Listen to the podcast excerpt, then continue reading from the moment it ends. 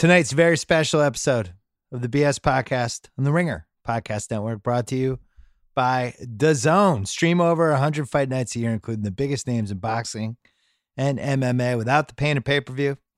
Fighters like Canelo, Triple G, Daniel Jacobs, Anthony Joshua, whole bunch plus behind the scenes content leading up to fight night, a library of classic fights, original programming. Everything uh, is live and on demand. Download the DAZN app on your smart TVs, tablets, mobile, gaming consoles. Ryen Russillo, you're no stranger to the fight game. I used You- to love going to see those fights. You like pugilism and mixed martial arts. I love it all. What would be your style if you were an MMA guy? Um, just uh, a lot Like of all around guy? No, probably a lot of French kickboxing. Uh, you can also get access to the brand new MLB Live Whip Around show, Change Up, on every night of the, of the week, hosted by Russillo's friend Adnan Virk. Getting set up with DAZN is easy. Download DAZN app in the Apple or Android App Store. Sign up by creating an account. Start watching across nearly any of your devices. That is D A Z N. We're also brought to you by Callaway, um, which makes the Epic Flash driver that has changed my life. But more importantly, I've heard. I've heard you talk. it's really it. great. Yeah. I hit the crap out of it. More importantly, they sponsor Fairway Rolling.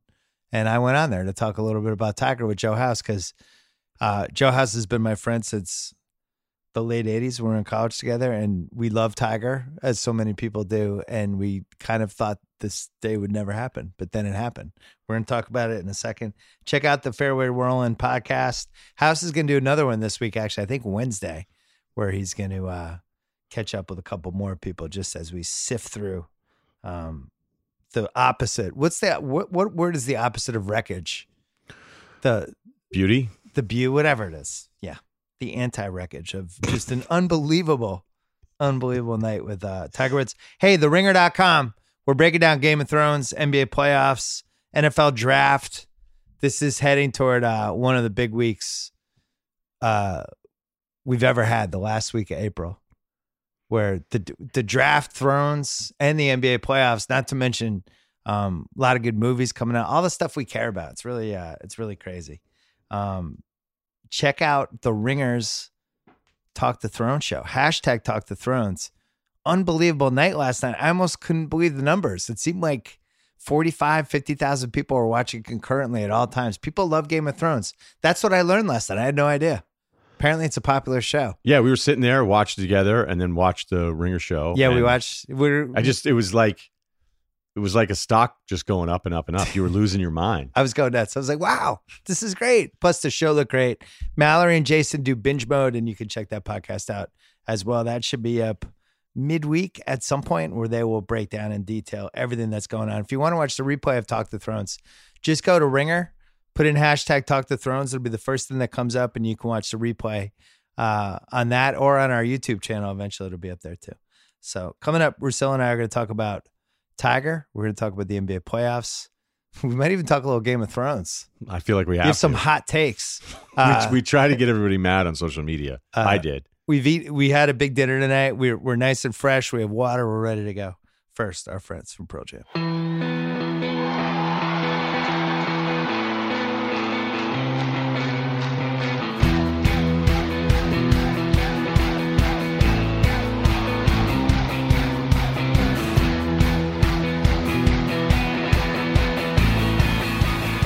All right, Sunday night. Nephew Kyle's feeling good. He's sitting here. He's just been fed.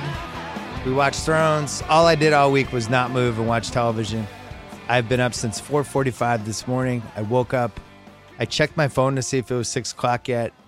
The phone, I got blinded by the bright iPhone screen. You know when that happens? When it's like it's it's like car headlights coming at you, and then I couldn't fall back asleep. And one thing led to another, and I was just up and I made coffee and I got ready for my man Tiger, and then he came through. And uh, now, by the time you're listening to this, it's really late Sunday night, or it'll be Monday morning. You're driving to work or you're working out, whatever. Um, Russillo and I were talking earlier about who has brought the most sports talk radio slash talking head hours to the table of any athlete. So And we're talking all time, all but time, just- but, but that's it's modern really, era, but it's not fair to older guys. all yeah. time would really be the last 20 years because that's really when this machine blossomed. Yeah. Where every big city has a 24 7 station. Instead of like Wade Boggs, I thought I knew this guy. Right. like when in, in New England 25 years ago, it was like Eddie Andelman. Yeah, right. And then WEEI became He used to do positive shows. I was just thinking about that the other day. That's so weird you brought him up. Eddie Andelman. Yeah, just all day. They had to be a positive vibe. Yeah. No, no complaining. Don't bring your negativity in here. Now it's flipped, but I would say I would have LeBron and Tiger in the finals. I think Jordan, by the time he retired, the mechanism wasn't in place yet. Like It's even oh E 03. ESPN, Yeah. they didn't really have the afternoon program they have now. So I have Ti- I have Tiger and LeBron in the finals. Who do you have? LeBron is definitely in the finals, but he's the winner too, because you got to also remember we're not talking golf year round the way we're talking about LeBron or somebody who's, you know, arguably the the biggest, the the most famous athlete in any sport in the United States at least. So just as somebody who did it for that long, Yeah, you're When- getting 10, 10 and a half months out of LeBron Yeah. every year. the Tiger thing was when it happened, whether it's, you know, look, that scandal's almost 10 years ago. That was two I was looking it all up today. It's amazing. It's almost well, it's the end. It's November It in Thanksgiving 2009. 2009, Right, yeah. right.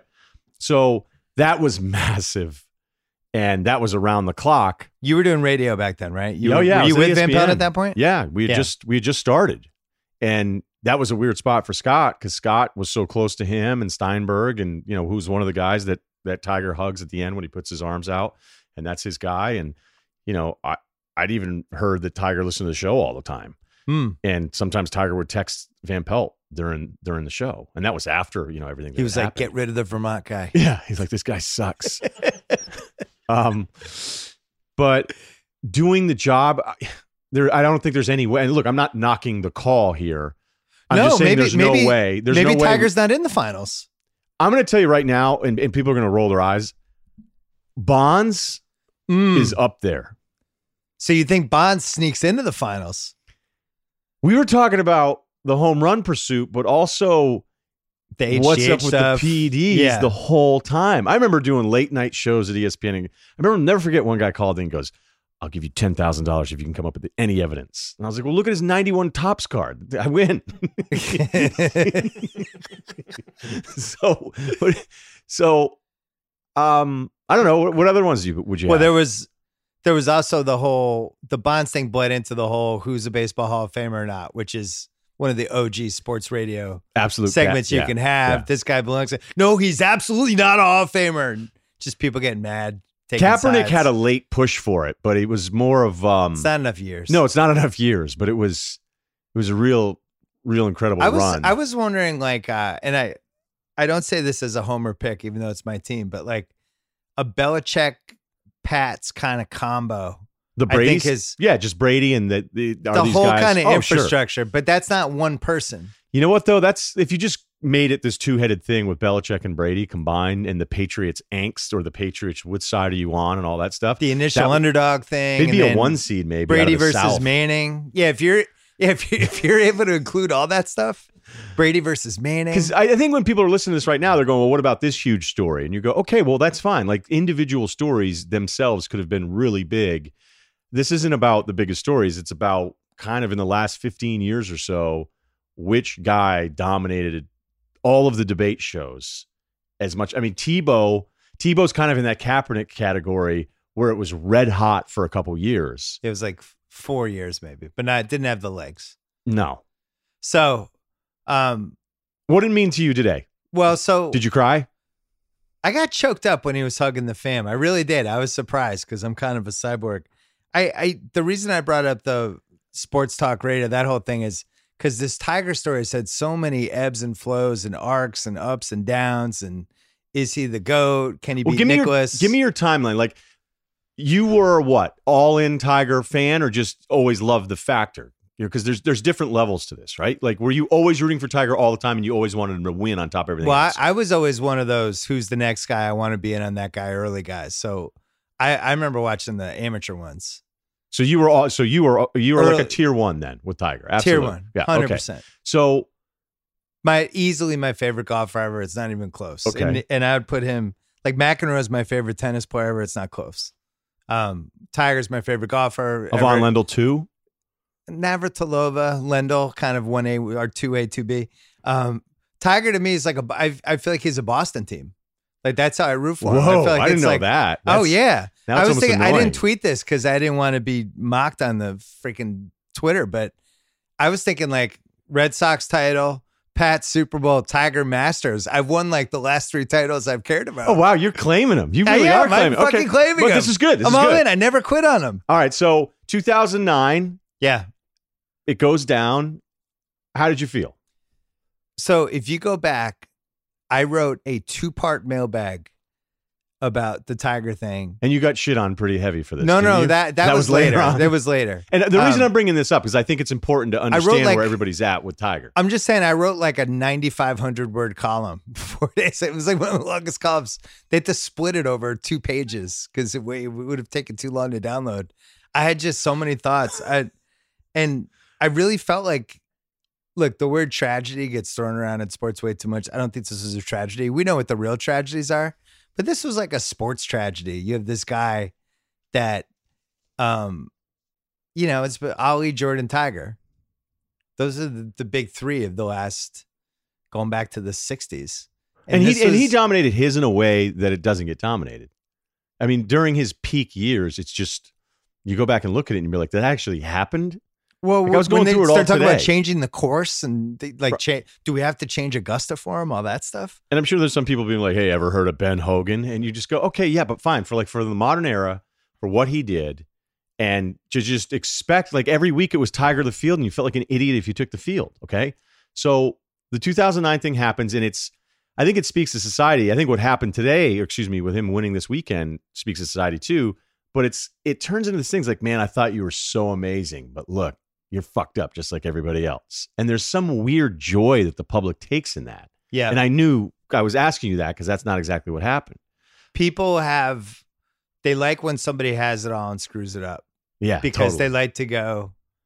If that was me, I wouldn't have done that. I would have handled that better. or the person screwed up themselves and they're like, "Good, I'm glad he screwed up too." yeah, I know, I'm serious. Yeah. I, I think so. I think the thing that the thing that's amazing to me out of all this, House and I talked about a little bit, but not not totally. You know, the ship had kind of sailed.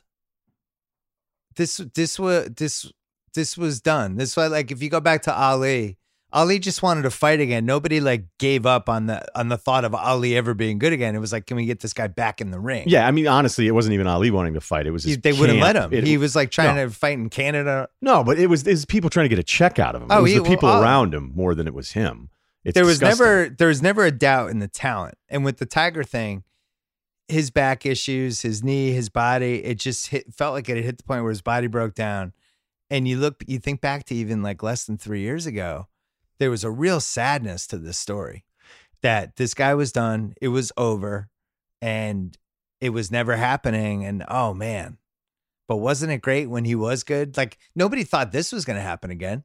I was happy with him contending again. So you never thought. See, the reason I'm bringing this up, and I think some people are probably wondering why are you going back ten years when you really should be going back to the injuries, but this this scandal never derailed him nearly as much as everybody thinks it did from from a competitive standpoint. He just didn't win any majors, so the public was like, "Oh, he's he's toast." And you go, well, "Wait a minute, this doesn't make any sense." Well, Like, I no, it did, it did derail him though. he was Player of the Year in 2013 and had five wins. right, but he wasn't. he he, didn't wasn't win a Tiger major. anymore. Okay, but it And he was. He had a couple good runs in 2011 too, but he wasn't. He wasn't Tiger.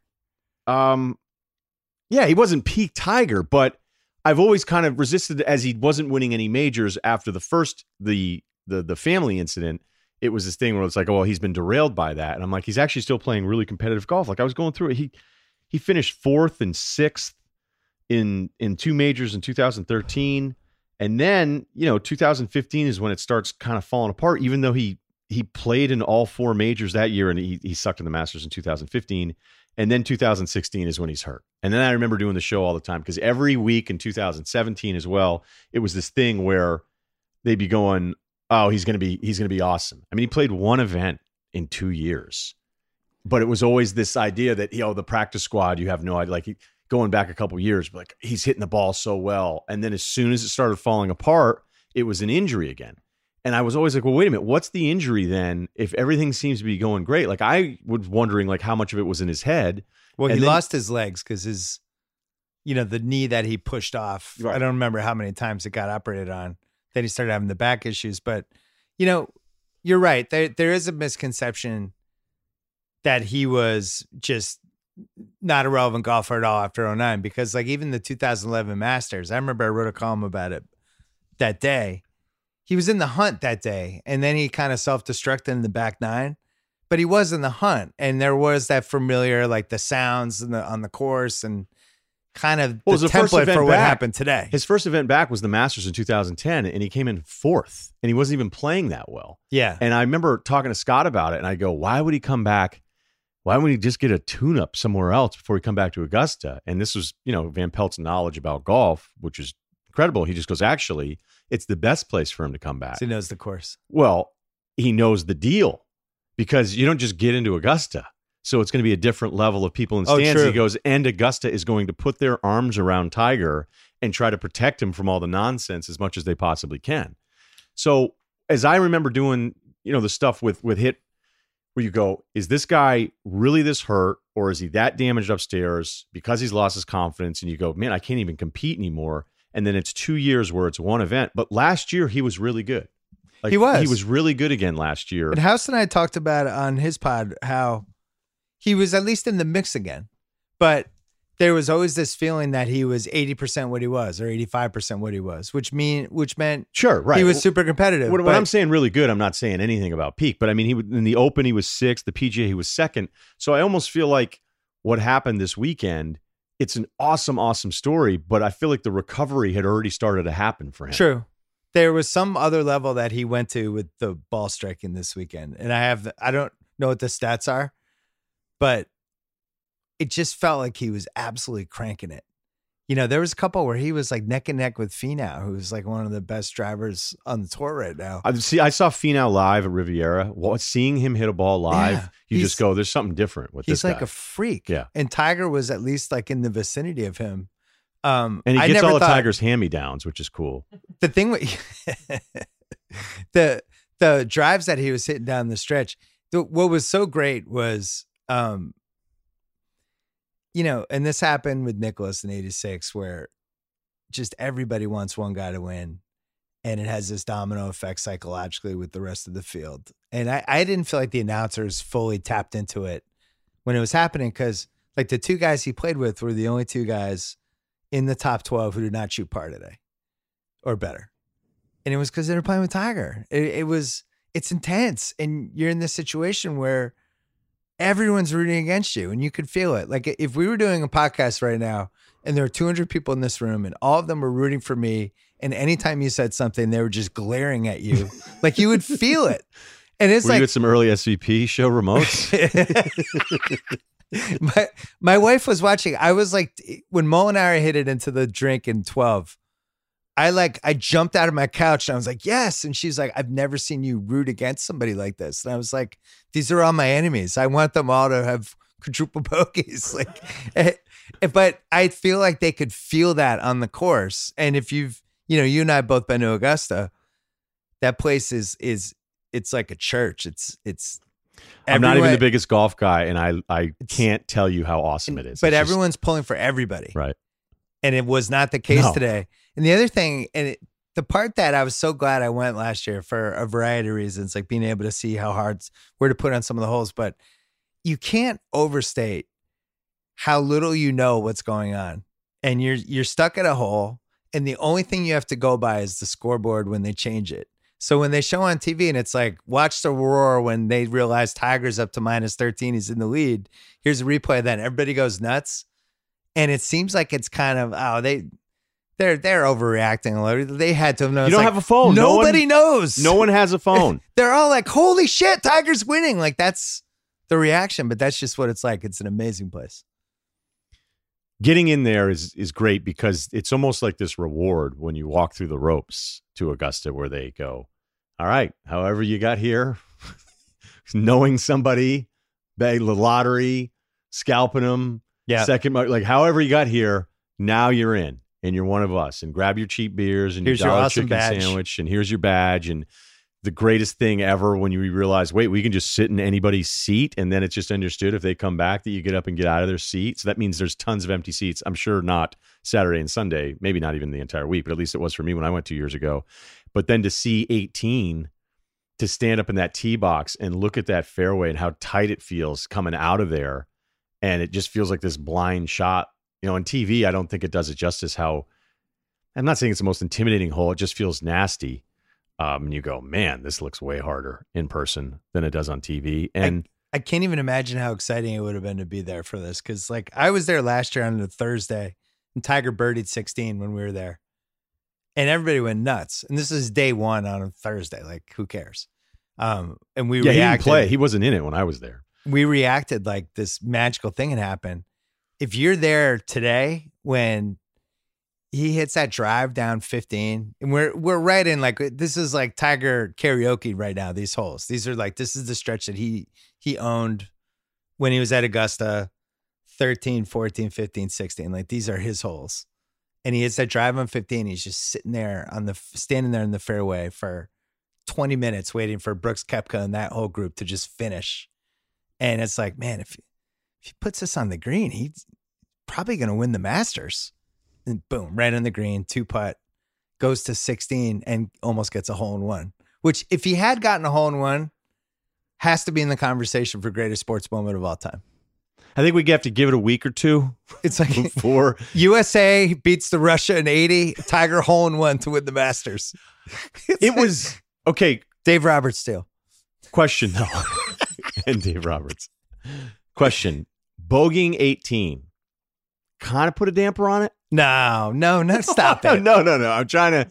We were doing this earlier. We It was in your- dangerous, I'm though. kidding. I'm kidding. No, but, that that was dangerous though because he got he almost got too cute. he did. But the reason I bring it up is that we were trying to figure out throughout the next 24 to 48 hour Oh, yeah, yeah. cycle of who would zig when everybody's zagging. Because I felt even- like you just zigged. No, I was doing that. you did the whole. Tiger Woods was good the whole time. Where were you guys? No, no, no, no. he was he no. was really good. I, was trying to there do was his career time. wasn't derailed. He was fine. I guess I feel like no, no, that's not what I did. I want to find the guy that is because we were asking like, is this the unziggable?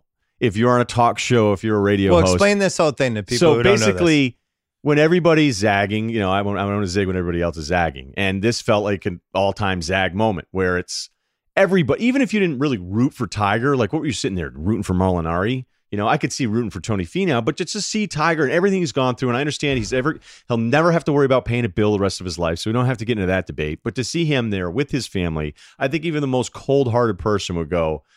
So many people never thought this was happen again, and there was plenty of evidence that it wasn't going to happen again and he's playing better. And like, man, what a what a weird ten years this has been. The odyssey that he's gone through, laughing Yeah. stock, and then you know mugshots with the T-shirt on, and you know, and all this stuff. Like you have to go through it all, and you're this this laughing stock, even though you're still kind of the man. And then it's like, I just won the Masters. I just won the Masters at 43. Who would go on a talk show and be like, well, I think it's better for golf if Koepka wins because. And so this felt like the unziggable type well, of Well, so the zig. The zig would be you'd have to come up No, with no, a just different. to to explain the zig one more level. There are people out there that they look at the terrain, yeah, right. they study it, and they go, "Nobody's going this way." I'm going to make the strongest case I possibly can the other way, and at least I'm going to make you stop and think. Which is like I was a political science major, which weirdly ties into Same. what we all do for a living, where it's like you take history and you make an argument, and you just try to sell the shit out of the argument, which is basically the zig. I think the zig is, you know, people are celebrating Tiger, talk about how great this is. I look the other way. I think of what we lost. We should add more of these. And the only person who cost more of these titles was Tiger Woods. We'll be back after this. Why Tiger winning the Masters is actually bad for golf. or Why what- Tiger Woods is like UConn women's basketball next. or or oh yeah, if Ti- if Tiger's back as a dominant golfer, this is actually bad for golf. Yeah. You just This come out of now the second, Gino you're you know, Dustin Johnson, Koepka, Finau. Ever heard of him? You want to know why you have? Because Tiger was average. Say Yeah. goodbye to that. We needed Tiger sabbatical. Yeah. Yeah, I think uh The Open Championships canceled. I do think there's I think somebody will make a case of we shouldn't be celebrating this guy too much because he was handed the golden gift and he kind of blew it. I could see that case being made. I do not agree with it, obviously. Yeah, I just feel like Somebody the, will say it. the whole reason I brought up all that stuff is just I remember going, why is everybody saying this guy stinks when he's playing well after the incident? And then it became this injury thing. And Well, but- I kind of I'd kind of given up on like not him as much as I was saying, hey, let me know when he's healthy and he's actually going to finish a round, like finish four rounds, and then we'll take it from there. And because every time he wasn't making cutters, was withdrawing, it would be right after three or four days of hearing how amazing his practice round was. And so I was like, I don't really know what's going on. Yeah, but it Then was it was beyond an injury fusion- thing though. No, that's what I mean. And then eventually you're like, oh, his back is actually that no, but he also like he had like a, like an arrest and a mugshot, and it seemed like was he addicted to painkillers? Like there seemed like all this other stuff that might be going on, and we had no idea. Yeah, we didn't know. combined with the spinal fusion, yeah. and I can't over overstate the spinal fusion part of this. Like a- as a member of the Bad Back Club, you know, I never had the back surgery, but you're just not supposed to ever really be the same. And I that's why I always felt like Tiger, like House said today, he was always 80%. I just felt like that's where we were. You know, it's like uh like you watch Blake Griffin on the Pistons. And it's like I remember Blake Griffin in Lob City. He doesn't jump that way anymore, but he's figured out a different way to be really good. I just thought that's where we were with Tiger, but the Tiger today was fucking crushing the ball, hitting darts, carried himself differently. Um, not the over dramatic fist pumps, just the robot going to the next hole, like totally locked in. But his elation afterwards is Then it all came out at the end. Right. Yeah. I've never seen him like that before, and I wouldn't expect it to look like it did 10 years ago. you know why? Because um, the, what you really want to do is impress your kids when you have kids. That's I was right. trying to impress your kids earlier. I, know you were trying. You, they weren't even your kids. You're trying to impress them, but that I was like, trying. People always wonder why Adam Sandler makes has spent like 10 years making kids movies. It's like cuz he had kids. He wanted to impress his kids. People that's why these celebrities eventually they start making movies that are geared toward people who coincidentally are the same age as their kids. Right, Like they Ted with Wahlberg. Yeah. Uh Ted with Wahlberg. um I'll be interested to see where we go next few weeks with this Tiger story in terms of is he really back? Well, he's Was never this- back in the sense of what we were talking about. No, but peak. what if like what if he goes to the US Open and he's like leading after day 2? Like could he really like actually be back? is he not back until the Tiger Slam? Is that what you're saying? Yeah, could the Tiger Slam be a thing again? But like, you know, Jack's he's 3 away from Jack now. Um he won a ma- he won a major and a masters in every decade. Now he has a chance to be the first guy I think to do it in 4 decades. I don't think anyone did that. He's got all these things now that we can start talking about when we go back to the sports radio talking head thing. There are all these kind of legacy things that people can start talking about again that were gone. That were the ship had sailed. We he was like, oh my god, remember when we thought he could catch Jack? Now it's like shit. He might might actually catch him. He is forty three. Um, it struck me today. Forty three year old guy wins the Masters. Forty one year old guy wins the Super Bowl. Huh? Wow. Never has it ever been this good to be in your 40s. Forty nine year old guy hosting a great podcast with Ryen Russillo. That's a big one. Are you 50 this year? I am. What are you I doing for that? I just just hoping Tiger Woods wins more majors. We should probably try to get Tiger involved. be great. I'm so happy he's back. I really missed him. And one of the things that struck me was that I'll just never like another golfer this much. I just won't. Especially now, I'm like, you know, There's no way. It'd be kind of weird if in your mid 50s you're like, God, I love this Zach, whatever kid. but I feel like part of the reason I love Tiger is because he hit rock bottom. Like I loved him anyway, but now it's like, you know, he he made real mistakes that I think are important for people to learn from. And we have these heroes, and heroes aren't immortal. Heroes aren't perfect. Heroes fuck up. Heroes do dumb shit they wish they could take back. Like I like that he has the warts. I think it makes him more human. I always feel like almost everybody has them, and there's just some people that get caught and a ton of people that don't. So that's just how I look. So I never build anybody up in my head anyway before anything's happened, unless I actually really feel like I know the person, good or bad. But I have, Wait, how Oh. old are you? I'm 43. I have a little bit of a problem, and I think I had a really good seat for this. You know, when you're doing something where you feel like you're getting the nation's perspective fed back to you, and to see the shit fest on this guy. And, you know, I'd heard rumblings where Tiger was like, look, I get it. I screwed up and my crime was women. I didn't I didn't fucking kill anybody. Yeah. All right. And like, I kind of thought about that. I was like, yeah, you know, you did something that you're not supposed to do. You know, we can talk about what family values are and all these different things. I didn't like how the public took a total dump on this guy. And then we are so predictable that when he wins, it's like, man, fucking love this story. Let me give you a hug. Let me give you a hug. Now But I can't is- go I can't go individually and keep track of who said what and all this different stuff. I just think that's what we do in this country a lot. We're incredibly just mean and harsh and nasty, but then we're also forgiving. But then if you win again and you provide us something, we'll embrace the hell out of you. Like nothing ever happened. So this is what happened to Ben Affleck, basically. Not to compare him to Tiger Woods as like him as an actor versus This Tiger is a golfer. incredible. I'm going to turn my mic off. Get ready. Get ready for this one.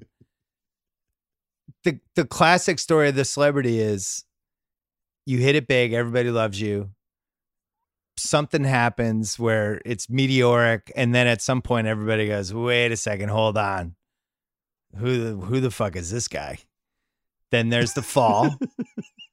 then we kick we kick the person, we beat the shit out of them. Then they crawl back and have the comeback, and we're like, ah, I fucking love this guy. It's nasty, man. It is that that is the arc. Now Tiger's obviously more talented than Ben Affleck, but Yeah. Mm. it's hey, the talent was pretty good.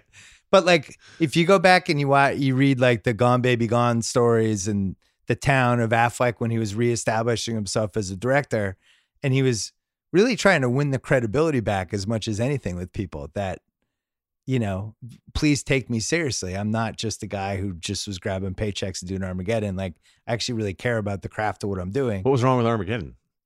I don't know, you know, he had Pearl Harbor, although all yeah, look, I get. made. I mean, oh no, you mean everything Then it goes you do on- is not going to be Goodwill Hunting? No way. right, you know? But then it goes all the way, and Dayton's a celebs, and he's has a drug and alcohol problem, all that stuff. But then it goes all the way to Argo, and it's like Ben Affleck has won. He has staged the full comeback, and I remember writing this at the time for Grantland. That's when he did the Batman movie. That was his Patriots, fuck you, I'm going for 19 and 0 moment, where he'd already won. He'd already had the comeback. And then he was like, you know, you know, it'd be really great if I pulled off Batman. And my question is, what now does that become for Tiger Woods? What is his version of Ben Affleck being like, this was all great, I'm back, but now I'm going to be Batman?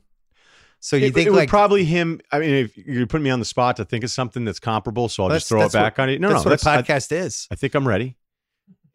Tiger, Tiger just keeps playing way longer than everybody wants him to. That would be his Batman. Oh, like age 60? yeah. And then, but he, addresses where he's like, I feel like I don't, I haven't really even played my peak golf yet. he's doing like Tiger stuff, and everybody's roaring, laughing. Um, But by the way, House and I on the pod like three weeks ago, because we were we did he came on the pod and we tried to figure out should we bet on Tiger to win the Masters? How realistic is this? And we looked it up and it had been like ten guys in golf history won a major Tiger's age or older. Like eh, I- I think he's like the seventh. Uh, I don't even see this stat today, but he's got to be like the seventh or eighth oldest guy to win a major, just at the age he's in now. So history says it should be this might be his last major, which is fine. I'm just glad he's playing golf again. He's in our lives. I've never been anti him. I, like a lot of people, I go, hey, just want him around, want him around. There's nothing more played out than when somebody thinks it's an original thought. Be like, you know what I like is when he's in the mix. I just sort of like it when he's in the mix, and you go, oh no shit, I've never heard anybody say that in the last well. twenty years. But Do you was like just- when he wore the red outfit? Do you like how he brought it back? Old school Tiger outfit? I had some questions about his nipples. I just I can't can't figure out what's what about the mock turtleneck? I don't really like those mocks at all. I thought cousin Sal had a great tweet on Saturday where he's like, I hope everybody in this final grouping can again wear all lilac golf shirts. that was a really good tweet. But when he put his arms out, and it was, you know, I don't have kids, so I understand like people think I'm incapable of understanding what it would be like to hug your kid after everything and comparing it to the Earl hug. But I was just in that moment happy for him. Just really, really happy for that dude. I my whole dad DNA kicked in with the hugging the kids. I could watch anyone hug their kids. Like I, you know, Sports Center and ESPN will do those videos of watch this dad came back from Iraq and he's going to surprise his kid at a basketball game. I get choked up every time, and I'm a cyborg. Yeah, I owe it. It always gets me. I just saw one recently of somebody's brother came home and sat next to him in the cafeteria, and the kid didn't realize it for a minute, and he saw him, and his whole body sank, and he just hugged him. I'm like, this is always going to work on me. I saw one in a minor league baseball game, and they were like, "He's been at tennis camp for two weeks," and he and he came back. I was like, "Okay." tennis camp. Uh, coming up, I'm going to tell you why Tiger Woods' comeback actually wasn't that meaningful. But first, let's take a break. Let's talk about Robinhood. It is an investing app that lets you buy and sell stocks, ETFs, options, and cryptos, all commission free. While other brokerages charge up to $10 for every trade, Robinhood doesn't charge any commission fees. So you can trade stocks and keep all of your profits. Plus, no account minimum deposit needed to get started. You can start investing at any level. The simple, intuitive design of Robinhood makes it investing easy for newcomers and experts alike. View easy to understand charts and market data. Place a trade in just four taps on your smartphone. You can also view stock collections, such as 100 most popular with Robinhood, learn how to invest in the market as you build your portfolio, discover new stocks, track your favorite companies, get custom notifications for price movements so you can never miss the right moment to invest. Robinhood, right now, giving listeners of the Bill Simmons podcast a free stock like Apple, Ford, or Sprint to help you build your portfolio. Sign up right now at simmons.robinhood.com. All right, we're here to talk basketball. This is what we expected to be talking about. This is a Sunday night podcast where we break down everything that happened over the weekend, everything we think is going to happen over the playoffs next few weeks. Um, we're going to watch Game of Thrones, which we'll talk about later. We're going to eat food, and then we're going to tape this podcast. I think the number one story coming out of the weekend, and I think you agree with me, is uh, WTF Philadelphia. No doubt. I don't even who would be in the finals with them for San Antonio probably winning as a seven at Denver. You know, Denver doesn't lose at home. We'll get into all this stuff I know a little bit later. Man, nah, this is we, it's not even close. There's so many layers to this Philly story. Well, that's the thing. Is it like look, why? Let's start here. Just go. Why play Embiid? Why play him in game one? Why let it drag? Why make it like a, almost a game time decision? You think it messed up the team, the uncertainty, as opposed to just hey, he's not playing, or also, this is this is your guy. This is the guy you're paying $35 million a year to. He is the key to whatever your team's going to be the next five years. And he was running around, you know, it looked a little Greg Odenish. I got to say, like he, he just looked way creakier. He looked out of shape. If he's out of shape, why do I want him running around in a playoff game? Because that's that, that's a great way to get hurt worse. Um, Toronto fans, by the way, are going. We can't even get mentioned as a big story when we yeah, lose. we'll get we'll get to you, Toronto. I know. Just he took more threes than JJ Redick. He took more threes than Tobias Harris. Um, he just looks slow and out of shape, and I definitely think it hurt the team. But more importantly, risky, and I, I just don't get it. So explain it to me. The size numbers are are so overwhelming. What he had done against Jarrett Allen, um, what he had But done healthy. against any of their their big lineups. I don't think he was a guy that like he missed a lot of threes because he misses threes now, and it's a bad shot for him, and it's frustrating to see him do that, especially when you have a team where the other four starters average over 17 a game. So you don't need to take those. And I also never understand why anybody goes for that elongated pump fake, but people still do it.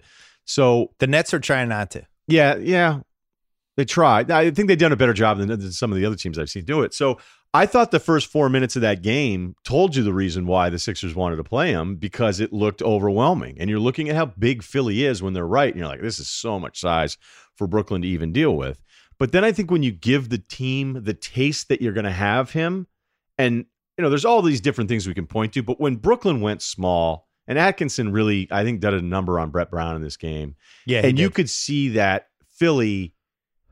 It wasn't that they didn't have Joel in, but they still sort of expected him to fix all of their defensive mistakes. And then they're going small. They're getting switched into Redick, where I feel like Brown even left Redick in, hoping he would foul out. yeah. And it was, it was really messy. It was really messy at home for a Philly team that I still think, I still think needs to prove to the rest of us, and maybe even Philly fans, that just like, who are you really? Like, are you guys actually mentally tough? Or are you two huge shiny toys with two other nice scores and a guy who hits threes? And I don't know if I can really buy into you. And that Simmons game to me is the epitome of why we all worry about Ben Simmons and who he's really going to be because he was invisible in that game. And if Embiid's going to be out, that's when Simmons is supposed to be unlocked. And, you know, and then afterwards, like none of these guys handle it. So that's all of this stuff combined. Like all the Philly problems sort of happened at once against, yes, a competitive, fun, spunky, well coached Brooklyn team that shouldn't be beating the Sixers at their place game one, even if Embiid's in or out. He only played four and a half minutes at the start of the first quarter that took him out. And that's when my eyebrows were raised. I was like, this is weird. If you're going to play him, play him. And he's getting fouls against everybody. If he can only play four and a half minutes and you got to rest him, you know, you're worried about his foul trouble situation, whatever. Like, I, I just didn't, none of it felt right. The game plan didn't feel right. They didn't get JJ involved at all. Like, if you're not going to run plays for JJ, just don't play him. oh, just play TJ. Yeah, just don't play him. He- like you can't have him out there just standing around because he's gonna they're gonna go after him on the other side. Um, it it confirmed to me two things that I was worried about with them, really since before the trade deadline. I'm not sure Brett Brown's a good coach. I just don't know if he knows how to pull the strings. I thought he got his ass kicked in game one, and more importantly, their best five I'm not sure are good together. And I saw this stat. Well, they've only played ten games, and this is what go, we went. Yeah, but that's a to. problem. Like when you've only played 10 games, it, it doesn't mean, oh, just give us the benefit of the doubt. Yeah, I means don't- I don't know what to look for. Well, it also And he staggers those two guys. Like he, he would try to keep Butler fine, and Harris out there and get the other two away from them. I get it, but they still have a real hole being unable to like they couldn't contain Spencer Dinwiddie No. on Saturday, and it's like this is what I was saying in February. Who who's guarding Kyrie? Who who's guarding Damian Lillard? Who's guarding like any shifty guard who can put somebody in a screen and either pull up for a three or go to the basket? They don't have that purse. They don't have none of those five guys can handle a guy like that. I just think the the lineup's redundant, and it's like if Harris is getting his, that means somebody else isn't getting his. Then Simmons, the last five minutes of a game, I don't know what the hell he's doing, and he just disappears for stretches now. Um, it's just a lot going on. I don't like any of it, I don't know what Simmons. and I like their players. It's not Yeah. you and I both like their players, right? I love him. I mean, I don't like their okay? bench. I don't think their bench is very. good. I think their bench is fine. I actually do. I go below average on the bench. But the bench shouldn't matter in the playoffs with all this time off in between, and your team is young, and you have these like the whole point is you have these four guys that are all huge. And Jimmy Butler went off, and it was kind of a funny Jimmy Butler game in the sense it's like, so I'm going to be the only one here, like I'm going to be the only one that understands it's game one. So like, Well, he he strapped it on the second quarter, but in a way that we all knew wasn't sustainable because I don't think he can put four quarters together. He comes and goes. yeah, but at least they got some. Like at least it looked like they had a up. tough guy. And the Ben Simmons stuff, I just look at it and go, you know, there's a reason why he gets knocked more than others. Because last year, when you watch him, you go, this dude is enormous end to end. His vision, he can board. He should be able to swallow up other guys. And there's certain times defensively where it looks really, really good. And then you see in today's game, like you haven't changed at all. So now I'm like recalibrating what I think of you and your ceiling. But since it was thought that maybe this guy's going to be a top 10 player, he doesn't understand spacing. Like he brings guys in when other guys, like he'll bring his guy into the paint when somebody else is working in the paint. Cause it's almost like, well, I know I can't stand outside because Yeah. everyone's going to sag off of me.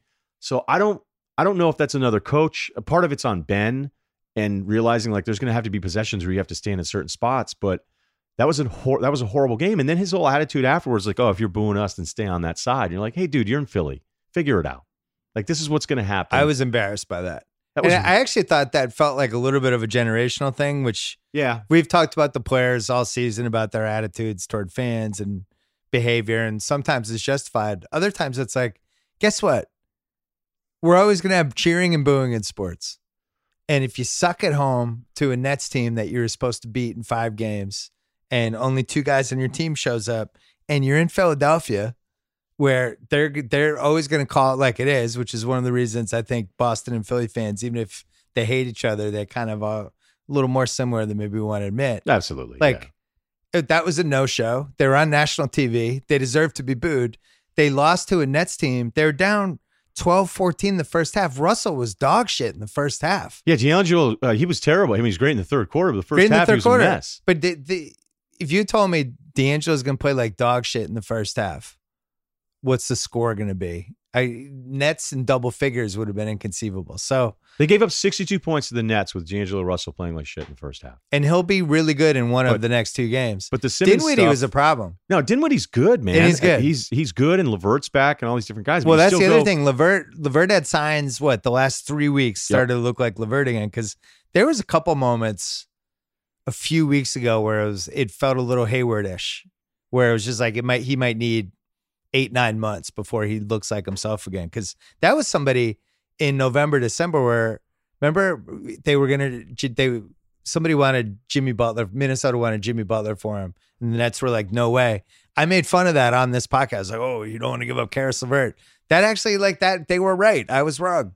They shouldn't have wanted to give him up because he's well, on a cheap contract. we were talking about this earlier today, but historically, there's always these things that when you'd mention Ryan Gomes, you go like, "I want KG, but do we have to give up Right. Gomes?" no, Like, but he's fans- way better than Ryan Gomes. Uh, yeah. No, he no, is. I'm kidding. I'm kidding. Karis LeVert was actually always really good. He just was and he's on a cheap contract. Yeah, no, absolutely. So But- I, I get that point of it, but if you're Philly, you go, hey, guess what? Like we're gonna figure out the Embiid thing, but we're going to be more than anything. we're going to be ready when they go small, and we're going to figure out a way to make them pay when they go small instead of us chasing everybody around. Like if we're actually a decent defensive team, which they're supposed to be. But yeah, unfortunately for me, it's this carryover. It's a carryover last year and not really going. Oh, wait a minute, you're gonna get bounced by this hurt Celtics team when you have Embiid. But you say the figure out the Embiid thing. What if, what if this is just who he is for the rest of the playoffs? well, then it's we're knees talking- don't knees don't get less sore. Now we're in playoff ground. We're playing like every two, every three days now for the next two and a half months. When's he going to rest? The rest not- is better now than it is in the regular season. No, but I'm saying it seems like he needs. Oh, as Two, three to, weeks yeah, right. off. He's not going to sit out any games. Um, I'm holding out hope. I'm holding out hope that maybe that's stupid, but you think all right. So let me put it this way: you think this is who the M- who this is the Embiid Philly's getting for the rest of however long their run is. I don't see why we wouldn't think that. There's Maybe I'm- obviously something wrong with his knee. He's having issues. I So why don't why is it going to be better two days from now? I don't think he's as bad. This isn't like an ankle sprain. It just This is If he doesn't take five three seasons. I don't, think he was as bad in game one as uh as you do. Well, you know, you know, one of my specialties is I like to study the running styles of very tall men. They all look bad running when they're that big. He's looked. I've always watched him, and one of the things I liked about him is when he ran, it didn't seem like the Oden type thing where it's just like, oh man, that looks like that hurts. It would like hurt to watch. In that game one, it hurt to watch him run. I felt like he he- when Really? they start looking down. No, I'm talking about like rebound running down the floor. When they look down he at always their legs, looks. Uh, see, Embiid when he's tired, even when he's not hurt, when he's tired, he looks terrible. When he's tired, but I'm talking first half. It looked that way. The argument is on your side. He had to leave the game in the first I like half that you're pro back. Embiid. Yeah, I haven't given up on the idea that like maybe we can figure this thing out and he'll be okay at some point. I just if think it's not- like 70, 75% rest of the playoffs. If he's not though, if he can't go, say he's done game two, he's not playing again. You think the Nets then win this series? Well, you laughed at me on Thursday. I tried to get you there on Thursday with this. Uh, you should be doing out- a little bit of a victory lap on this. No, but- no, because I didn't fully commit. All I said was this don't really series had the recipe. This had all the makings. It had the coaching, the chemistry, the injuries, the unfamiliarity, a Nets team that I thought people were sleeping on. It had all the makings. They were five to one favorites or five to one underdogs on Friday, which I thought was crazy. I thought you presented all those things and then you still kind of didn't pick them.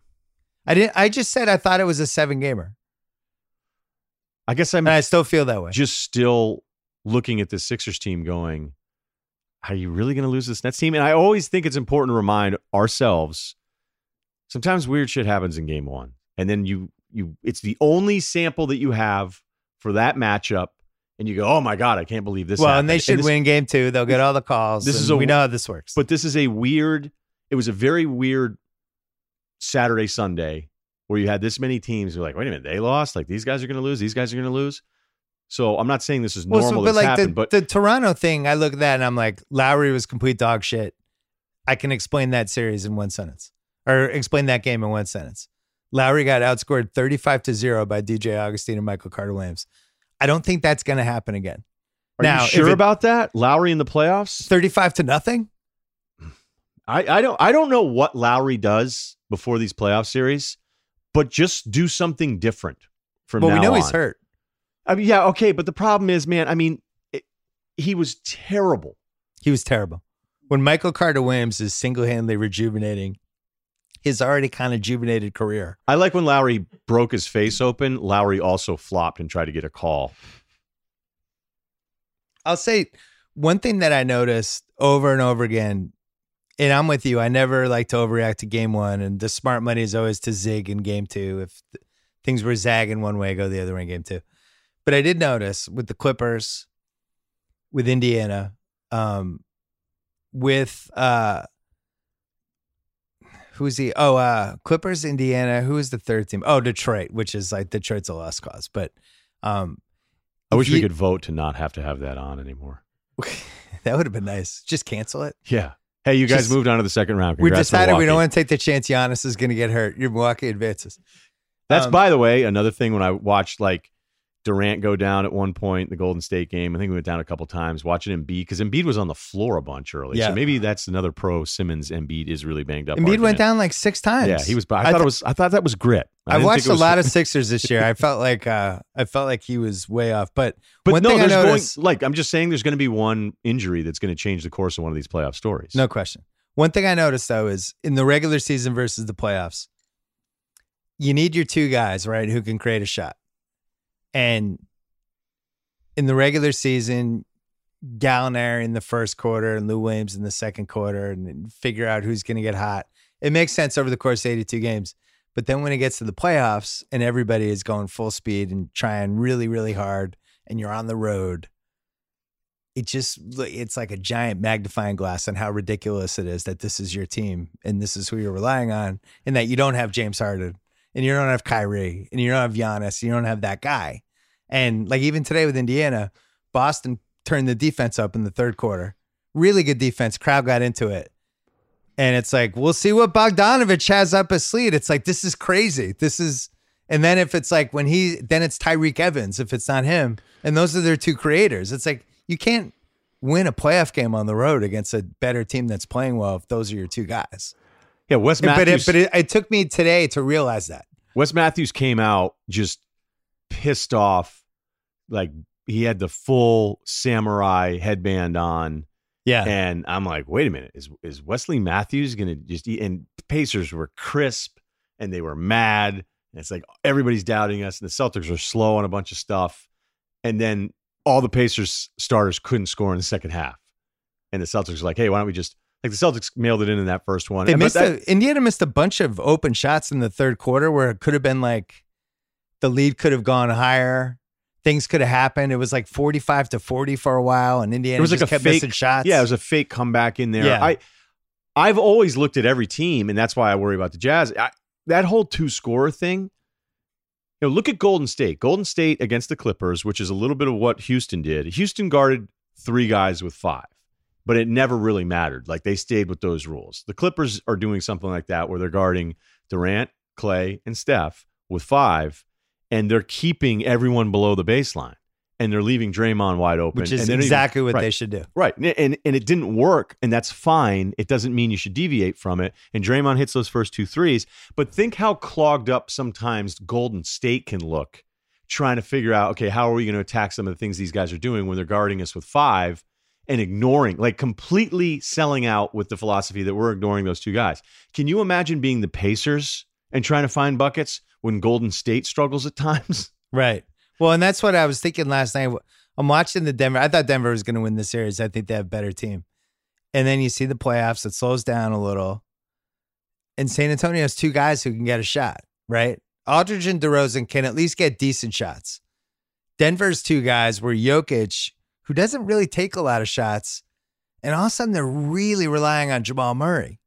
And, you know, they they did their- Jokic took nine shots, by the way. I know, but he's he had 14 assists. He's creating. He's at least 14 creating. boards, right. He's creating plays. Um, but Jamal Murray was their other guy, and Jamal Murray didn't have it the whole game. He ends up taking 24 shots. He screws up on the last two plays, and the thing that was alarming to me, you know, and you don't think of it. I'm watching them in a regular season context, but in the playoffs, when you really need like whoever, I don't really even know what their other options were.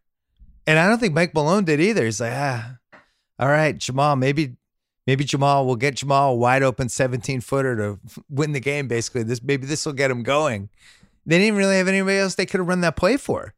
So now now I'm like I thought I thought Denver was going to kill San Antonio, and now I'm looking at it going, fuck, are are, are we going to get San Antonio in the Western Finals? Is that how this is going to play out? You know, we could still be right about both teams being underwhelmed, and they're just playing each other right now too. You know, so when I look at San Antonio going in, I'm like, you know, this doesn't really, this doesn't feel like it's that dangerous of a team. You're two score guy. I'm with you, but at the end of the day, I can't believe I just said that. I hate that phrase. At the end of the day, Denver shot six of 28 from three at Right. home.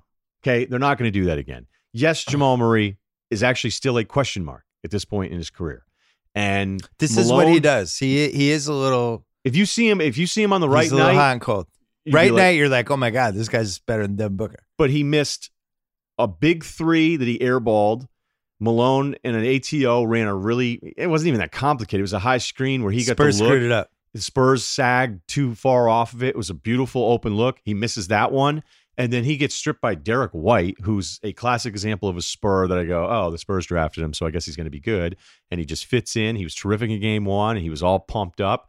And you're like, Jamal Murray just had three major, major screw ups at the end of this game. But is Malone supposed to do something else?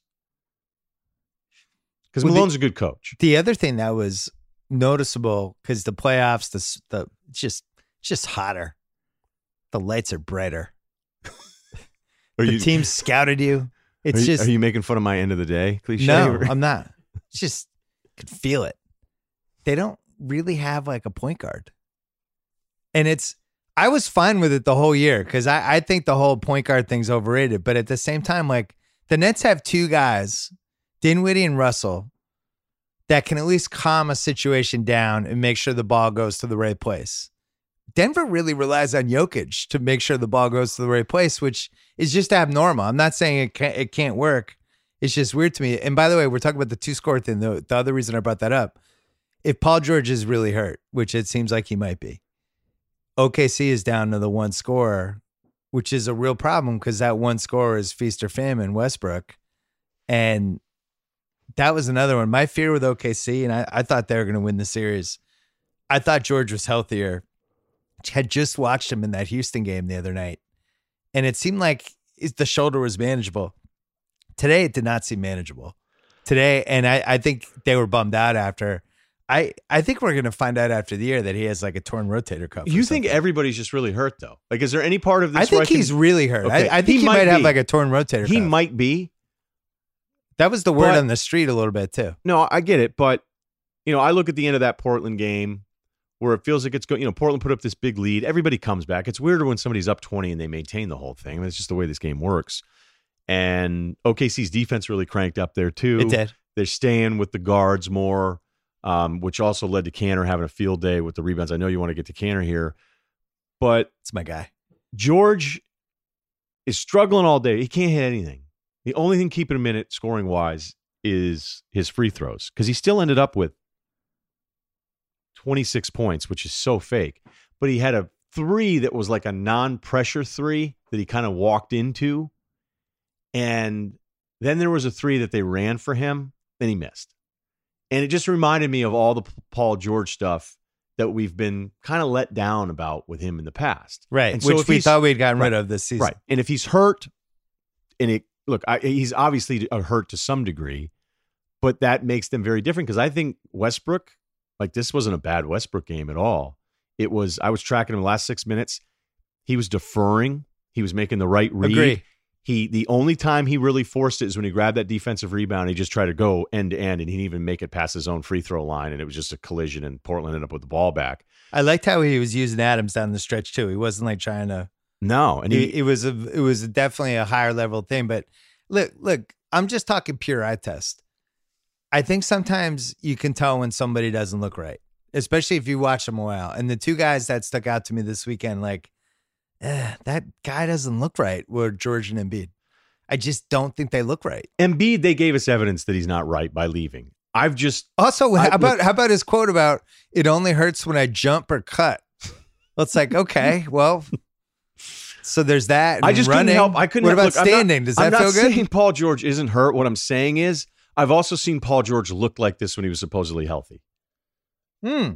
That's my This point. is one of my favorite Russillo things. Right.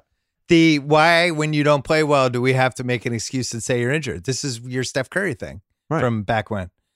But I actually although think Steph was hurt. yeah, and I, I think I think Paul George is. I think we're gonna find out that he's way more hurt than we realized. Now on Enes Kanter, Yes, the floor is yours. you know Hose you down, Tiger and Enes in the same day. I have I've been on a couple islands, Dion Waiters Island, obviously, uh, Marcus one's- Smart Island. I've, there might be I might own a small house on Yabusele Island. I haven't really talked about it that much. It's it's a one bedroom condo, but uh, I uh, was a big Sergey Monia condo guy. I've always liked Still can't believe he didn't work out. Go I like guys who can do things really well in basketball. I like one tour. That's why I've always liked Faried. And now Faried could only probably be successful on four teams, but now he's on one of the four teams. He's okay. Uh, Kanter can post up, crashes the offensive boards, competitive, great teammate, um, has been in big games, was in a lot of big games in OKC where they On the they- bench. in, no, he played. He played in that that year in 2016. Like he played in that playoffs. He played. He hurt San Antonio. He had moments. I'm and just I- saying there's also some series where he didn't get in. Yeah, but I Okay. I had a problem when that happened. I never understood why they didn't play him enough for Golden State. And I and everyone's like, well, the advanced metrics, he's terrible. It's like Uh oh. Are you going anti nerd right now? I'm going anti nerd because everybody was pointing out the stuff he couldn't do and the reasons why it was bad to have him in the lineup. And meanwhile, they barely had enough guys that year. And if you watch that, like we did a rewatchables on that last game in Golden State, the game six, and he had like ten points in that game in eight minutes or something. I just have, I've always thought there was a place for guys like him, and you know he'll hurt you on one end, but he'll help you on the other. And if he's if he's bringing stuff to the table and taking stuff off the table, I'm okay with that because most subs just take stuff off the table. I actually think he brings some things to the table. So that's my case for Kanter. Yeah, towards the end of that run, and it was because it was Golden State, but He didn't really play as much the no, last he, series. he didn't play at all. They were But like, also, okay, he's going against this isn't going one of the great shooting teams of all time. Yeah, and that was kind of the beginning of some of the small ball stuff. But yeah, they were they were inconsistent with him in his Dallas stuff. I just remember the Golden State series because he wouldn't shut up, and it's like now you're not playing. I think he and Draymond. It'd be shocking if Draymond. He was really good. He was really good because Portland needed another level of. They just needed another outlet, and he's always look. The year he was supposed to play at Kentucky, if you go back and look at all his stuff, you could tell you're like, man, this guy's really, really skilled. But as good he, as he was in Game One, and as much as you like him, I, maybe this is this is kind of a couple different things at once. I think there'll be a game in this series where it looks like you can't keep him out on the floor. Okay, That's fine. That's all I'm saying is he gonna was he was available for free yeah, at the end He of was free. February, Right, Which right. is crazy. We have we, like think of what Philly gave up for Tobias Harris, which I hated when they did it, and if they get knocked out in round one or they get knocked out in round two, that's going to look like a disaster, like just a full fledged well, unless disaster. they, they keep him and that's their insurance against letting Jimmy go. That's not why they did the trade. They did the trade because they wanted to win the title this year. That was not a trade like, oh, I hope if we do this, it'll be easier to keep Tobias Harris. They did the trade because, look, Well, they, they- did the trade because they like Tobias Harris enough, thinking we're going to keep one of those two guys with. but these that's dudes. the number one reason they did that trade.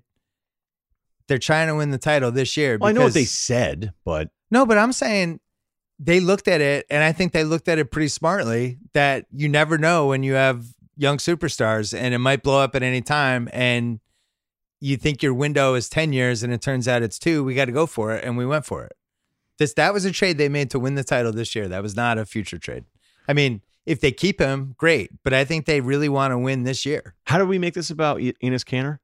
because they gave up all that shit for Tobias Harris. Mirotic goes for a second rounder. Enes mm. Kanter goes for free. Now, Tobias Harris is much better than those guys, but my point is you can find people who can play in a playoff series. I don't necessarily have to trade every asset I have.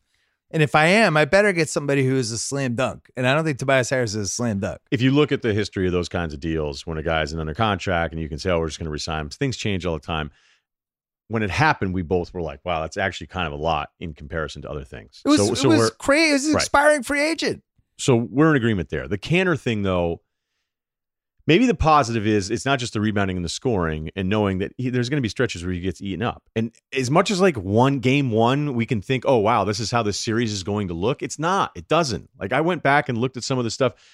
The the, the, the Pacers beat the Cavs last year in game one by Yeah, 18. It's ridiculous. Um, the Celtics that year with Isaiah Thomas, they lost to the Bulls. They may have lost to the Bulls if Rondo doesn't get hurt there. The Houston San Antonio series was you're second if, rounder. You're an if Rondo doesn't get hurt truther from 2017. you think the Celt- you think you don't think the Celtics are in some trouble there? I choose not to think about it. That team wasn't that good, man. you know it. they weren't that good. But no. you know, Houston smoked San Antonio. Remember that series a couple years ago? And that was game one. I think they won by 20 something. I had it all written down here, Listen. some off the top of my head. And then guess what happened? We're like, man, San Antonio, too slow, too old. Houston, so much more athletic. Look at the way they're cutting. And then guess what? San Antonio in six, and Harden had an awful, awful elimination game to go with some of his other stuff in his bad playoff resume. So Uh, all the stuff we've seen. drive by Yeah. Harden. Sorry. Jesus. Turn off the headlights. Jeez. Duck James.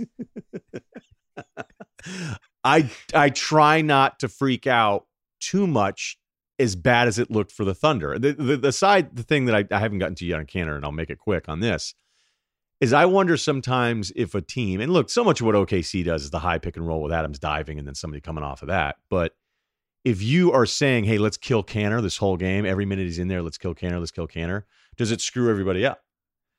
I think that's great. I like You see I what I'm like- saying? Like, but that's you're so focused on exploiting one thing that it fucks it up your threw whole. Threw OKC out of their offense. I totally agree. Because everyone is like, oh, Kanter's and we got to do it. Um, all I know is the guy had like 20 points and 18 rebounds and He was, was awesome. available was available for free on like February 27th. It's crazy. Is this really a Celtic segment that we just did on Enes Kanter? Ah, Is this about your dad? I did it for my dad. Can you just? By the way, can you can you share what happened to your dad? I can. Oh, Um, no, I can. oh, you My- said you can. Okay. So my dad, he go he likes to go away to this one place, or I won't say where they are, every year with my stepmother. Does the trip this year and does it for the middle weekend in April, not realizing that it's Masters weekend. The only two people that like Tiger more than I do in my life, uh, well, maybe House and I are tied. My dad and my agent James Baby Doll Dixon, who is like, who ha- actually has like a tiger statue in his basement loves Tiger. It's his favorite. Life size. Yeah, it's, I think it is life size actually. Um, but uh, so he loves Tiger. He's been waiting for this forever. He left to go to his vacation last night. So watches round three now realizing that this Tiger event is going to happen. Didn't he say four. like, "Hey, worst case ahead of time, like kidding around"? Yeah, worst case. Yeah, he, he he's like, well, worst case, Tiger will be in the hunt, but it'll still be a win. He said something like that, but it'll still be a win because that'll mean Tiger's doing well. Like he tried to be magnanimous about it. Um, is in a place where there's no not a lot of television. He's basically reading Twitter and text from me. That's how he's Is he finding out. miserable? Can he? Is his joy for Tiger's accomplishment? Can that be enough to offset the fact that he's not able to watch any of it? Um, I think he's happy and absolutely devastated because this was like he said this That's on the podcast last achieve. year. He said it was his number one sports wish for Tiger to win the Masters, That's not That's- fair. I'll get- including like any. Boston title. I'll Over call he, somebody, he try to get a has. Celtics season tickets, and this was his number one sports wish over that, and somehow he didn't get to the fourth round. Well, because the other the other ten years have gone pretty well for all the other Boston teams. That's the thing. He he could also look another way and be like, the man has no wishes left. I kind of wish 13 titles century. Revolution. I Yeah, really, like, I, I wish the revolution have good owners. I really wish you had tweeted out some absolutely douchebag Boston tweet and we were like, I'm actually claiming this one because I was there since his amateur rounds. so duck boat I don't me softly. I don't have a boxer anymore. I used to Sugar Ray used to be my guy. And then uh I heard that in the Aram podcast. and then was good. Hagler. And then they fought and that was weird. Wait a minute, who'd you root for in Leonard Hagler? I rooted for Leonard, but I but it Ah. was a lot of soul searching. Asshole. I know. Leonard was my guy from 76 Olympics though. I I had a longer longer tail with him. But McEnroe's my guy. That you have guys. I do. I, I mean, I, I've never really had a golfer though. I don't. There's guys I've met that I like. Um, I wouldn't claim to say I know any of them all that well. I didn't ever root for Tiger. Like when Tiger lost a tournament, was I upset? No. So you're at a different level with that. Actually, it's not even the same stratosphere. I'm trying to think like what individual guys I've liked. Oh, I like Federer a lot. I've always really enjoyed watching. I do Federer. too. He's Right. he's like kind of tier two or tier three for me. I, I wouldn't I wouldn't like say he's Federer. one of Shaun guys. White, big. I'm a big X Games guy, mostly winner. So yeah, that's been a good run too. Hulk Hogan, You know who I liked? Macho Man Randy Savage. I loved. I was a big Junkyard Dog guy, Hmm. but he never really, you know, as as JYD fans, we knew we were never going to get a chance at the title. Well, my other golf guy was Nicklaus, just because growing up, I was a kid in the '70s, and the icons. You just rooted for the icons. Did you kind of like the Cowboys then too? No, no, no. you I'm just saying- went Nicklaus Tiger No, Ali Nicklaus. Yeah, but Nicklaus is like he's the and mo- Ali. Jesus, man, kind Yeah, of a front runner. everyone liked Ali in 1975. He was the most popular human being on the planet. What, what were you though? Wait a minute. If you're I was five and Six? six. Yeah, so we had Wild World of Sports back then. Oh, okay, right. So this is where it all started. Ali was on every week, and it was like him and Evel Knievel. Those were the two guys. It was like these are my guys. Did you ever read Montville's Evel Knievel book? Yeah, It's that is incredible. he was like the. I felt like they were equally famous. Like the first seven years of my life, Knievel was miserable every stunt. Yeah, he was- scared to death. Didn't want to do anything. on all kinds of drugs. Legitimately bad guy. Yeah, And that's I- my guy. in Montville, that book, I I would put that up there with one of the greatest sports books I've ever read. By the way, just I'm yeah, I know you like Lee, right? I don't want to be Yeah. pumping up guys. I Um, do. but that Bird was my guy. yeah, but that one makes sense. You're a Boston guy who also happened to like Sugar Ray, Yeah. Ali. I'm just Jack saying, I've, I've, I have not had a lot of guys. Seems like I've had more guys than you for the guys. individual stuff. Yeah, I don't I don't have a ton of individual. I mean, I was a big Greg LeMond guy. Greg Lamont. Uh, let's take a break. Let's talk about Bud Light. Bud Light is keeping it real by putting an ingredients label on their packaging brewed with hops, barley, water, and rice. No corn syrup, no preservatives, no artificial flavors. You know who else is keeping it real right now? You watching Billions, Kyle? No, Why aren't you watching Billions? What happened? my internet's out. Your internet's out? Yeah. So your internet's not Roommate- keeping it real. Yeah, not keeping it real. Jesus.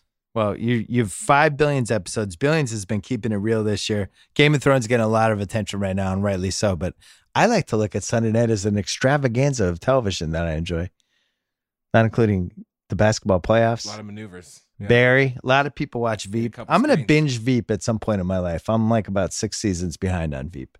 But uh speaking of keeping it real, cheers to Bud Light. Nobody keeps it more real than them. Reminding you to enjoy responsibly and keep it real. Winners and losers of the weekend, just quickly, because I'm with you. We always overreact to that first weekend. I do think I do think the Nets are kind of a bad matchup for Philly. I don't know if that'll translate to an actual win, but that that is not not a typically easy first round series. Um, That's a. Look, it was bad for a bunch of reasons, but I think the biggest thing is who is this Philly team? Who are they really?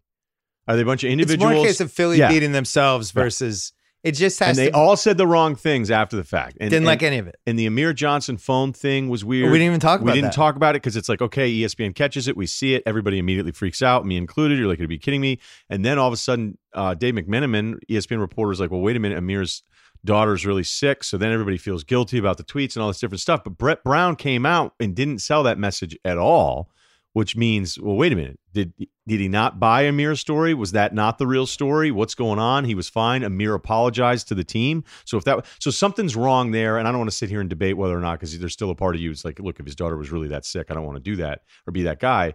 But that Philly team is this. It really all it's been now is hope. There's nothing, you know. Whenever it They gets- won. They won right. 50 games. They're 50 and 32. Right. And let's face it, it, it was a success based on everything, but it was a bunch of wins against teams that were tanking at the end of the season. And I got too excited about it too. They've done nothing for me to go, hey, I'm going to give them a benefit of that a little bit, other than just the names. And I'm still sort of doing that a little. So that's well, you think about where we were a year ago. This is a round before they lost to the Celtics in five, and we were thinking this is the next great young team. they had all these assets. They had two of the best 10 young assets in the league, maybe the 10 best assets, period, for like the trade value column or something. Simmons was on a real run where it seemed like he was starting to look a little Magic Johnson y, and Embiid was dominant. And it really seemed Fultz was going to be good. Well, no, but had, they hadn't given up. you know they hadn't given saying? yet. Right. It was like eventually Fultz will Yeah, come here right. and this is all going to go. And now they they lose to Boston in five. They have the confetti game as the big legacy of that series. Brett Brown gets totally outcoached. They know they might have a problem with Brett Brown. They don't do anything about it. It's almost like they feel bad about all the Hinkie. They feel bad. Yeah, they they were like, ah, let's give him one more chance. So now, Well, it would now have sucked to fire the guy when they actually started getting good. he got pretty badly outworked in that series. Goes to the Colangelo thing that started by the ringer, unfortunately. So, you know, uh, full disclosure, but we wrote a piece that ended up getting the GM fired. Um, they trade, they do that trade where they get the uh, the future Miami pick. They trade down from 10 to 16. Right for They another take guy Zhaire Smith, right, who, who had- play. ends up has this huge sickness thing, misses almost the whole season. Then they do that. They go all in on Jimmy Butler. Then they go all all in on Tobias Harris. Now they have no assets left. I don't think anybody thinks Harris and Butler come back. Embiid's hurt again. Like if, if you're just ranking the holy shit, like you can get another coach. If Butler leaves or Harris leaves, whatever, you'll you you figure it out. You'll use your cap space for something else the Embiid being hurt again, if that's a serious thing, that's red flag number one, the biggest one. What is Simmons? Why don't we feel any different about him than we did 12 months ago? That worries me. And then they don't have the assets anymore. Like the process is over. There is no process. This is their team. So how do you I've, fix I've it? nothing. I have nothing to add to it. I just don't. I because all I can tell you is There's is no other there's, move. There's other players. There's other groups of guys that you look around the league, and that's what's so weird about the East. Is it Kawhi proven? Well, Kawhi's proven with a different organization, and the Siakam thing is nice.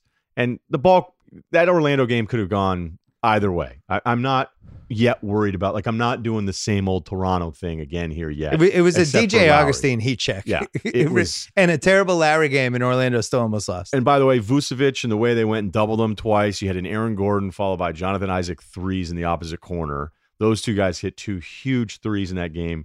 Kawhi makes the great read, kicks it out of Gasol. That one goes in and out. That to me is a coin toss game. I'll wait until Toronto loses game two at home before I start freaking out about them again. But collectively, it's not proven. Milwaukee's new. Giannis scares the shit out of everybody else, and he should. It seems like he's that guy that I don't know what anybody's going to do with this dude now. Boston, I have no read. Do you feel like that. do you feel like Boston if if it gets to Boston Milwaukee round 2 that that that series in Golden State Houston are going to be the conference finals basically? Just trying to process it all out because when you said Boston, I really didn't think we had anything to say. Although I know Gordon Hayward, I don't know what the final numbers were. Gordon Hayward, he looked Not as Really? good as how he looked. he looked really good today. yeah. in Spurs. He's he's this has been a 3 week thing. Yeah. I've been trying I to tell people. He's super aggressive again. And he didn't finish shots today, but I like the way he played. I stand by it. Him getting the ball in transition, just going, and then Yeah. he was going to make the decision. I was like, whoa, wait a minute. Did you see when he cherry picked on a play in the fourth quarter for Horford? Horford hit him on a little lefty reverse, but he's taken off now. Like Felt he's like Bird using his McHale. speed again. you know, a little. So, I mean, as we're running through all this stuff, and I don't want to do too much more on Philly here because there's really no disagreement. Other no, than I have, one- I have one not- good one for you for in a second. I'm just saying, if I'm gonna kind of hold out hope for you, I usually like a little evidence that I, you know, you that you've done something before, and they haven't. With and the I know Celts? no, I just mean Philly in general. I mean, the Oh. Celtics are the same thing. I mean, the Celtics at times, I'm like, are you guys the most delusional? Like they released that video and be like, we still don't see anybody's being a seven. You're like, you're the fourth seed, guys. You The- know, like what, you're you're not the fourth seed after back to back settle down. titles. The two th- the best things for them is Horford looked better today, just moving better and seemed healthier, and the way Hayward's playing. I have a good one for you, Kyle. Mark this spot because this this is a potential breakout on Twitter. This is a great what if that I don't think we realized was a what if, but now I look back and it would have been really fun if it had played out this way. What if LeBron had gone to Philly last summer instead of the Lakers? Simmons comes off the bench. maybe he makes Simmons better. But maybe uh then they don't have to do the Butler trade.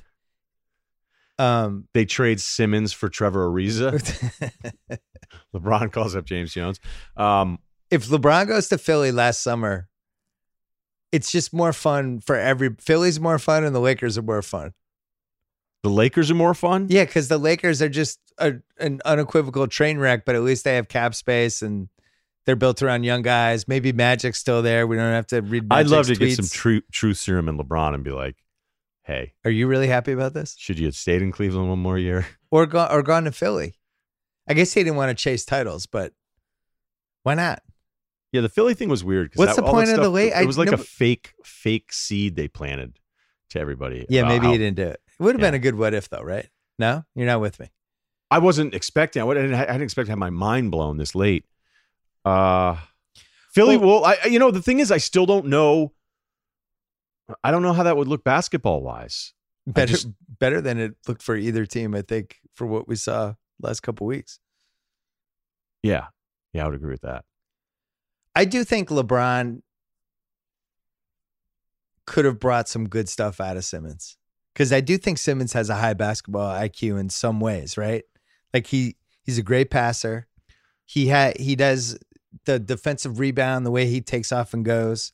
And then, as you said, there's other times where it's like he's never played pickup basketball before. And he's running into guys as they're about to make a move, or he's doing pick handoffs and he's in somebody's way. And it, I, he just seems really inexperienced to me sometimes.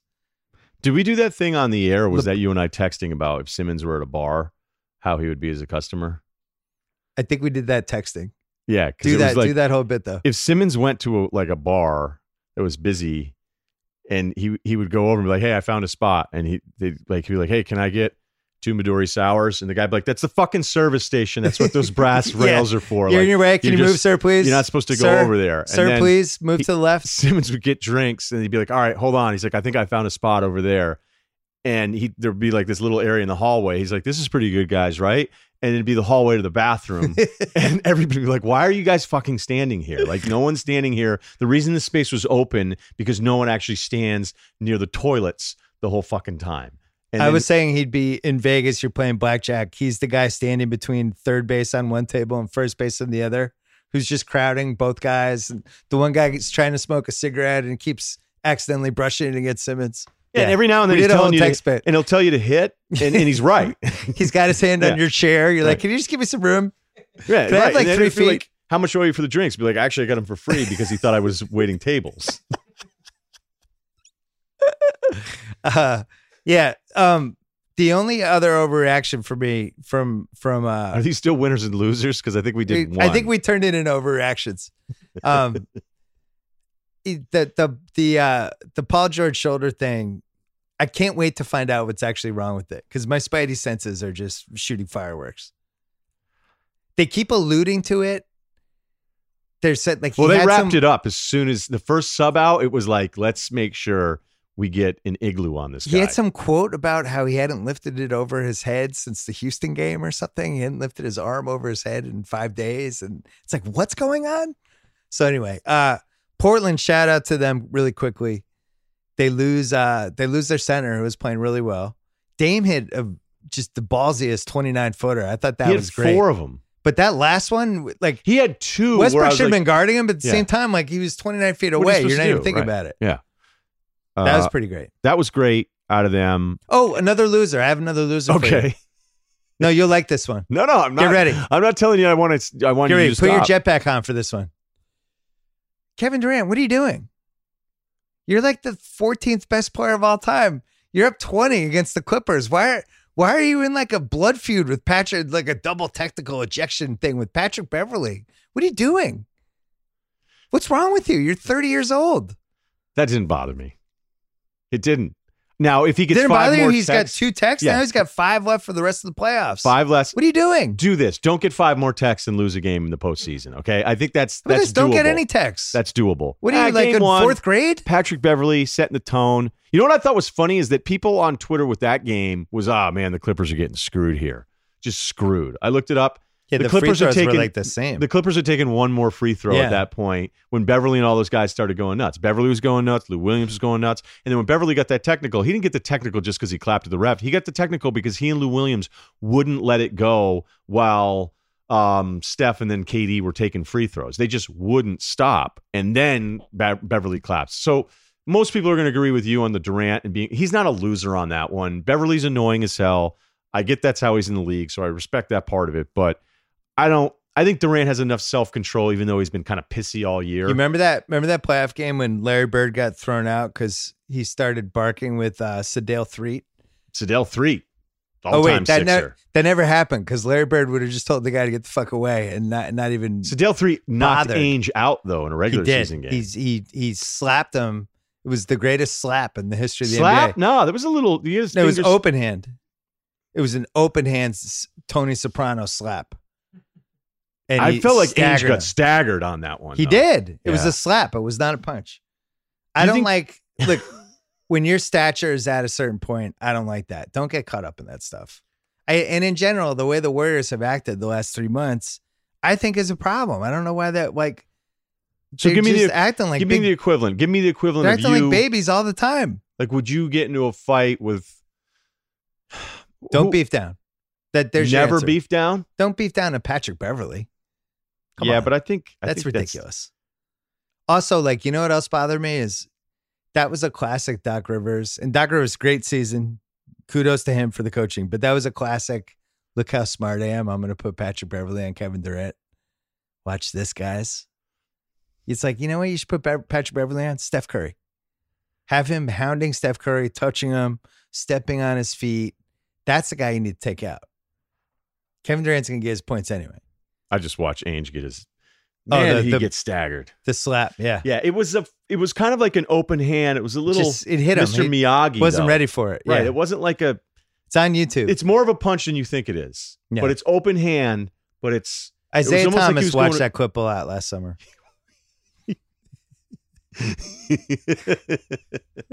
maybe your best line. It took Thank us. you. It took Thanks. us. I'm, I'm Can I let me uh let me throw a to winner in there? Yeah. Houston, not just because they won game one, they had 99 points with seven minutes left against Utah. 99 points, seven minutes to go in that game. And everybody seems to love in basketball nerd world this overplay hardened shit where you just sit on Going his left after the side. nerds? Yeah, a little bit. Okay. A little bit. Because the nerds really embraced it when it happened. And I really think you need to make sure everybody knows the plan when one guy's giving him a straight line drive. Yeah. And, And he's left handed, which always takes everyone an extra second. so sitting on it doesn't allow him to do that kind of step back three and get into that left handed shooting position. So I understand that benefit. It also cuts down on some of the angles of his passing. But two things there's way too many easy just drives to the bucket. And Harden got going, by the way, and he didn't get any foul calls. He wasn't getting any foul calls tonight. And the other problem is, is I think consecutive games going, you're going to put Royce O'Neale and just shade him on my right side. Like a guy He's like Harden, used to it. Yeah. he's he's so good. Anybody that who's that good is going to know. Okay, look, hey everybody, just know this is what I'm going to do here. This is what I'm going to adjust. So look, I, I shouldn't have made it so personal. It's just that I liked it. I like when you get personal.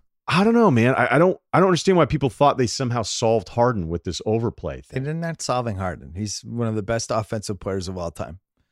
Um, you know what bothered me? I watched House today play actual minutes in a playoff game. and Danuel made a couple House? Plays. Yeah. So the Rockets had him. They screwed up. Remember, they had to Yeah. release him. Here are the Rockets. Here's Daryl Morey, friend of the program, um, who over the last 12 years, over and over again, has found people that end up becoming worthwhile NBA players, right? Like, I don't think anybody has found more people who would be like, wow, I didn't realize that guy was a role player or this, that. And they screw up with this guy and he's just out there for two months. You have all these other teams, and I saw a lot of them. I'm pretty sure not all of them had 10 good players. And this guy just floats in the freaking outer space for two months. How does nobody sign him? Be like, oh, Daryl liked him. Let's just sign him. He must be good. How has Daryl not reached that point yet? The Faried one blew me away more, and I know you already brought that up. How he'd be good only on a few teams. Doesn't it feel like that's the Houston system thing, though? Remember, everybody would always want everybody on Phoenix when it was Nash. Yeah, you don't think Philly could use House in that this in that version? But I mean, are all those shots going to be as open? I mean, everything's open. Everything's open in this system. It's awesome. if I was a GM who didn't make the playoffs and I watched the playoffs, I would be watching all these random dudes who just ended up on these teams trying to figure out how I missed. It's like with Kanter. Kanter's sitting there for four months, 18 rebounds, 20 points. It's like, did I miss on that one? What's going on here? I'd be I'd just be studying that. But it's funny how the same teams are getting these guys over and over again. Yeah, it's credit to Olshey, those guys, because clearly they really like Kanter Yeah, to offer. They've him, liked him then- for right. five years. At You- one point, I just thought like we want to have the weirdest team of just huge white guys. So Uh, hey, that those four teams we mentioned in the last podcast: Portland, Oklahoma City, San Antonio, Denver. And I said to you, one of these teams will be in the Western Finals by rule. And I think we picked OKC. Who would you pick now? Because I'm at a loss. I don't know who I would pick. I feel like I'm always the non-Denver guy, and I still I don't want to just give up on them against San Antonio. Denver's stock is low, but I think you're right. Now you're buying low, but Jamal Murray might have just had a bad yeah, game. this isn't a stubborn. I'm thinking Denver's awesome all season long. Yeah. like I think I had a pretty good read on Denver. yeah. and their problems became exposed. Like Jamal Murray had the bad Jamal Murray game, and I think you got to worry. Okay, where's your head going to be at now after your your playoff experience here? But I still went to you if you're Malone. You know, I didn't decide to go to Monte Morris instead of you. It's funny. They might have actually needed Isaiah Thomas if he had been able to bring it back together. Like they could have used him in that game or somebody like him, somebody who has the skills that he ostensibly has. Uh, quick break and then we'll do a couple emails. Let's take a quick break to talk about uh, a couple podcasts on the ringer, the rewatchables. We did Major League. If you missed it, we put that up uh, late last week. Me and Rembert Browne broke it down. Coming up this week, Field of Dreams. We're putting that one up, I think, on Friday. So be ready for that. Me, Mallory Rubin, I'm going to make her cry at least seven times. And I think Chris Ryan's going to be on that one as well. Speaking of those two, and Jason Concepcion, they hosted Talk the Thrones on Twitter. Massive success. Did really well. Thanks for all the support. Thanks for spreading the word for us. If you missed it, you can go back and watch the uh, replay on Twitter, or you can listen to binge mode for the podcast that they're going to be putting up at some point during the middle of the week where they're going to watch that episode, I don't know, 10 to 20 times and then uh, break down everything you saw. Speaking of breakdowns, a lot later, Russillo and I are going to be breaking down uh, Game of Thrones. We're going to be doing our breakdown. It's kind of like binge mode after a head injury. So look forward to that. And, uh, and check out binge mode. Check out Fairway Rolling, where I was on talking about Tiger with Joe House earlier today, and he House is going to have another podcast this week as well. So, uh, not to mention all the other great podcasts we have on theringer.com as well as the website itself, where you can find some of the best writing on the internet. the Theringer.com, the Ringer Podcast Network, Binge Mode, Talk the Thrones. I hope you're uh, watching and listening and reading all of it. All right, back to the uh, podcast. Um, just some series prices really quick. 76ers minus 215, Nets plus 180 right now. Raptors minus 300, Magic plus 250. Actually, I like the Raptors. Magic Yeah. aren't going to beat the Raptors, right? No, I don't think That's so. not happening. Yeah. Spurs minus 115. Nuggets Wow. plus min, Nuggets minus 105. Celtics minus 800. Thunder plus 120. Blazers minus 145. Any of those jump out of you? Not the Pacers. Uh the Denver, the Denver number. Feel like you're getting them down a game, home court still basically even. Do you think a road team can win a series if they don't win game one? This is one of my weird theories. What's the math on it? Do you know? I almost feel like you have to win game one if you're if you don't have the game seven road game. There's all these Home playoff game. things I don't like though. When somebody says, "Oh, the season has series hasn't started until somebody beats Yeah, I don't else," agree with that I, like at all. I, that one is always everybody repeats it all the time. I've never really agreed with I it. don't like it. what if everybody wins home? Did the series never happen? So Kind of like that one. Dave from Brooklyn wants to know on our on our pod before this. You wondered why Ben Simmons didn't take the leap you expected this year. Oh no, more Ben Simmons. He's dating a Kardashian! Exclamation point. The list is endless of careers, athletes whose careers take a detour when the relationship starts. Lamar, Blake, Reggie, Chandler Parsons, etc. Reggie Jackson?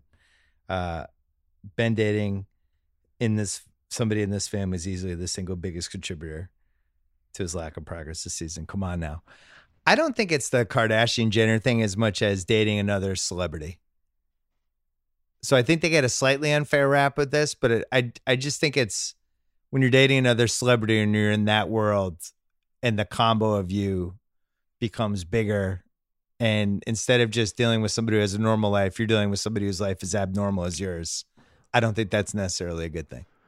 Does it say something about the dude more than it means anything about the female? That it's like you want to sign up for that, you're into that, you enjoy this thing, like you think this is good for you. I mean, granted, you could also be like, "Hey, I think she's really hot and she's famous, so And I'm 21 and right, yeah, what do I know? Right. Or 22, whatever it is. yeah. So it's probably not that Mm. complicated.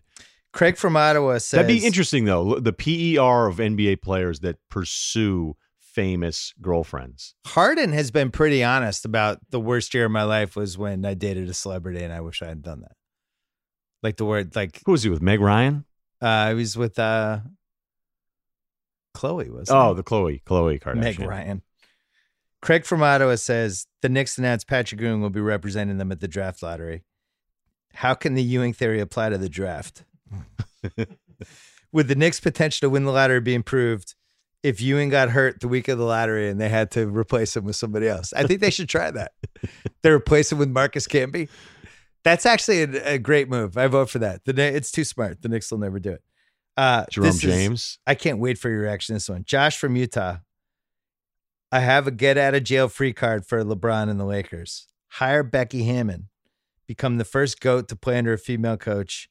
Hang up, hang it up, wait for the 30 for 30 to be made. Everybody wins. That is one of those things that if they hired her, every it would the narrative would completely flip. People would be so into it. So we always talk at Ringer, we always talk about uh behind the scenes, we always joke about great hire Twitter.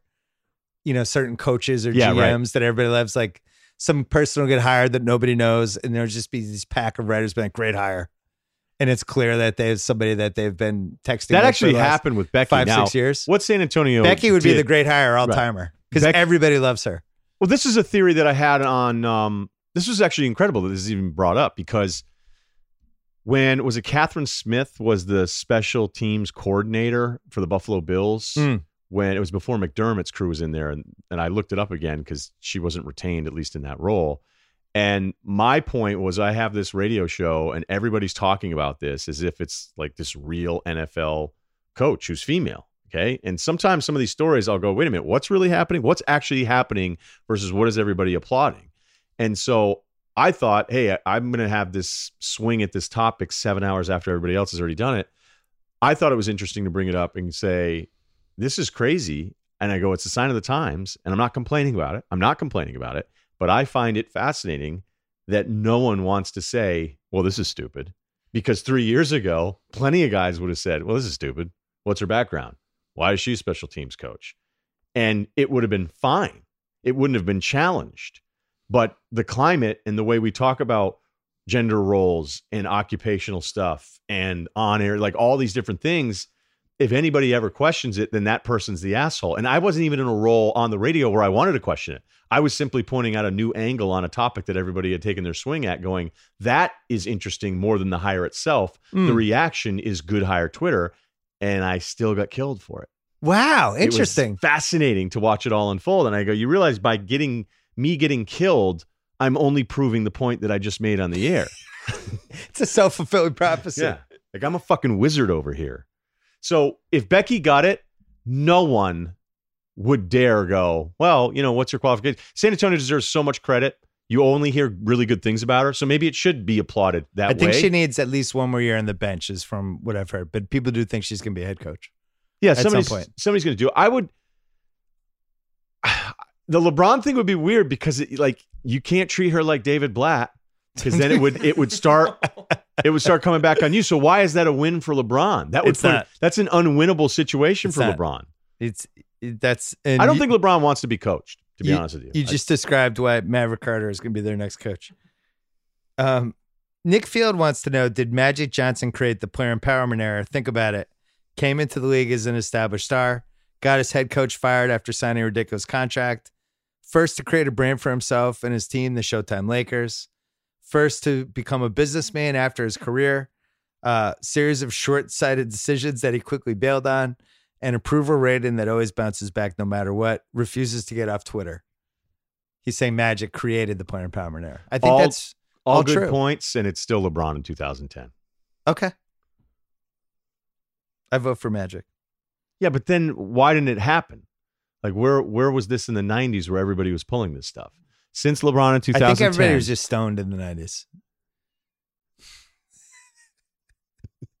Andy from Kingston wants to know Jamaica, Kingston? New York, Maine, uh, Massachusetts. Tennessee. This is great. I like how he starts this.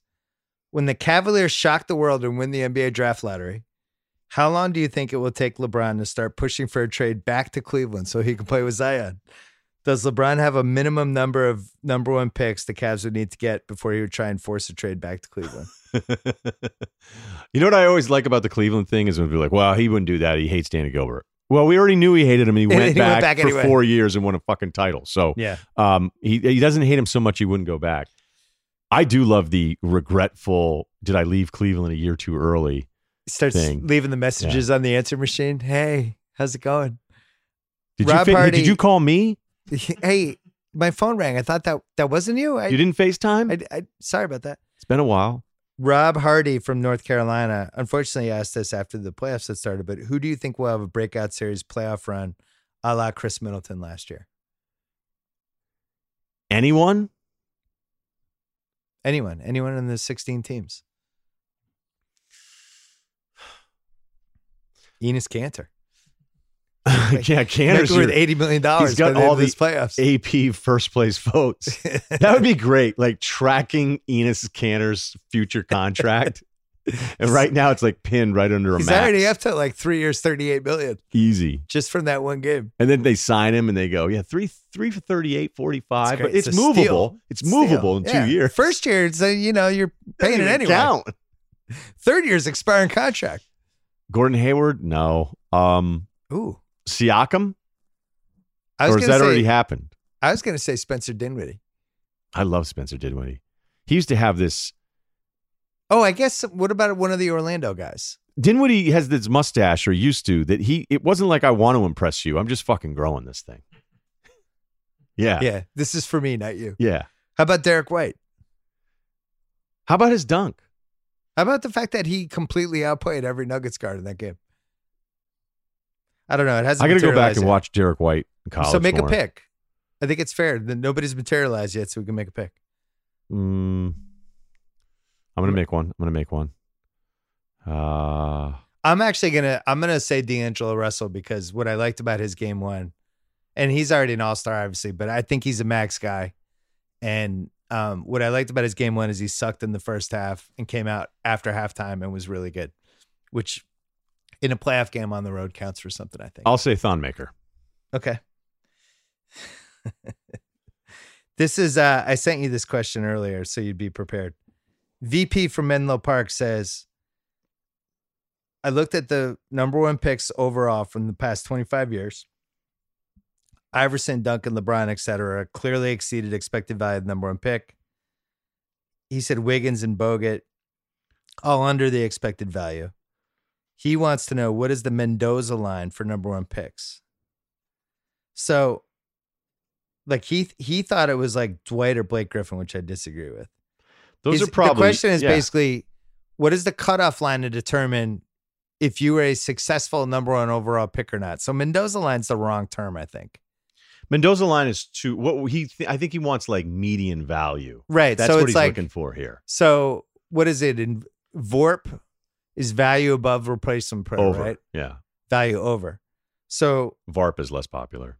I I thought I listed the 25 guys and I thought we'd pick a player and it'd be like value over John Wall or something like that. So I separated by tiers. Like these are the last 30 years. Tier one is LeBron, Duncan, and Shaq. Tier two is Iverson, Howard, Griffin, C. Webb, Anthony Davis, Kyrie. Yeah, because I didn't have Iverson as a tier one. So when he I had him brought up. Iverson, Yeah. Iverson's a whole nother conversation. The best three but- of the last 30 years are LeBron, Duncan, and Shaq. Iverson, Howard, Griffin, Webber, Davis, Kyrie. The third tier is a bigger one. Elton Brand, Yao, LJ, Derrick Coleman, Karl Towns, Rose, Wall, Glenn Robinson, who is completely underrated. Ben Simmons, Kenyon Martin, Andrew Bogut starts going downhill a little bit. DeAndre Ayton, Joe Smith, who played forever and had a couple good seasons and was better than thought. Next tier, Bargnani, Wiggins, Pervis Ellison, Kwame Brown, Michael Olowokandi.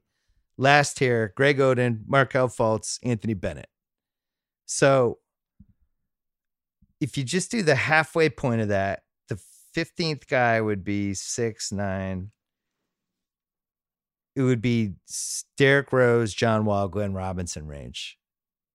I had Glenn Robinson as my, you know, if you're if you do that, it's kind of what you want to look above and below that, right? Like if you get So let's Glenn- go with Glenn Robinson. Yeah, I, I had Glenn Robinson. When it to call my it Voger? Value, above, Vager? value over. Yeah, yeah. Value over Yeah. Voger. Voger. Value over Glenn Robinson. So So like Anthony Zion's Bennett would have be a high Voger. right, and Anthony Bennett would be like minus five point zero Vogers. Oh, he'd be like minus seven point eight Voger. But DeAndre Ayton right now is like minus one point two Voger. Yeah, but you it's could see still- it bumping up. Yeah, it's, and early. It's it's INC on that one. How much money do you think Bargnani made in his career? Because I was looking up Bargnani stats today. oh, it was like forty million, right? Double it, Eighty. seventy five. He had a couple twenty point seasons though. I know. I I liked Bargnani. I used what to happened to think. I remember talking to front office and be like, "Am I nuts to think in the right situation?" God, that sounds like that NBA support group thing. No, but I I maybe he should be the next guy for NBA support group. Wiggins, I was surprised. the language barrier. I mean, Jesus, it's not easy for these Yeah, guys. It's tough, you know. They're making It's fun of tough. him. Yeah, you're over here smoking darts and on a moped, whistling at all these traffic cops. I was surprised Wiggins was my seventh least favorite number one overall pick of the last 30. Because you So got he's in bottom Markelle, quarter. you got Bennett, you got Oden, you got Bargnani. no, I had you- I had Bargnani ahead of Wiggins. No, but I'm just I have Ellison, Kwame, Bargnani Olowokandi. ahead of Wiggins. I'm not saying you're wrong, but like think about that sentence. Bargnani had a couple 20 point. Yeah, but he also kind of sucked too. Who would you rather have in your team? I'd still hold out hope for Wiggins a little bit more than I just Bargnani. feel like Wiggins would hurt my feelings more. At least with Bargnani, I had low expectations. Wiggins would have been really good for that support group. Be like, hey, we know Canadians are polite. Jesus. so I go with Voger. I think Zion's going to have a very high Voger. Depends on the squad. I have a Gym Corner question for you. Okay. This is great. Kyle's going to be giggling the whole time. Question for Ryen for Gym Corner from Jordan. I was, Male or female? I don't know. I was doing box jumps besides the squat rack the other day, and another guy was doing squats beside with two and a half plates on each side. Two and a half plates? Between my sets, this guy proceeds to unrack one side of the bar first, Uh oh. leaving leaving too much on the other side. The bar comes crashing down along with the weights onto the box I was about to jump onto. The guy shrugged it off like it was nothing. I was stunned and severely annoyed. Ryen, have you ever endured a near death experience at the gym like that? I've had some Great stuff question. happen. Yeah. All right. So two and a half plates, he must mean two forty fives and a 25 on each side. And basically, if you're going to take off, you know, the most you can really leave is 245s on one side. Um, and even then, I, I'm almost neurotic about it anyway, because I've just envisioned a bar coming and swinging across and taking me out. So what happened here is the guy knows he fucked up and Yeah. he looks like an idiot. And maybe, you know, he was post squat, you know, he's squatting 275.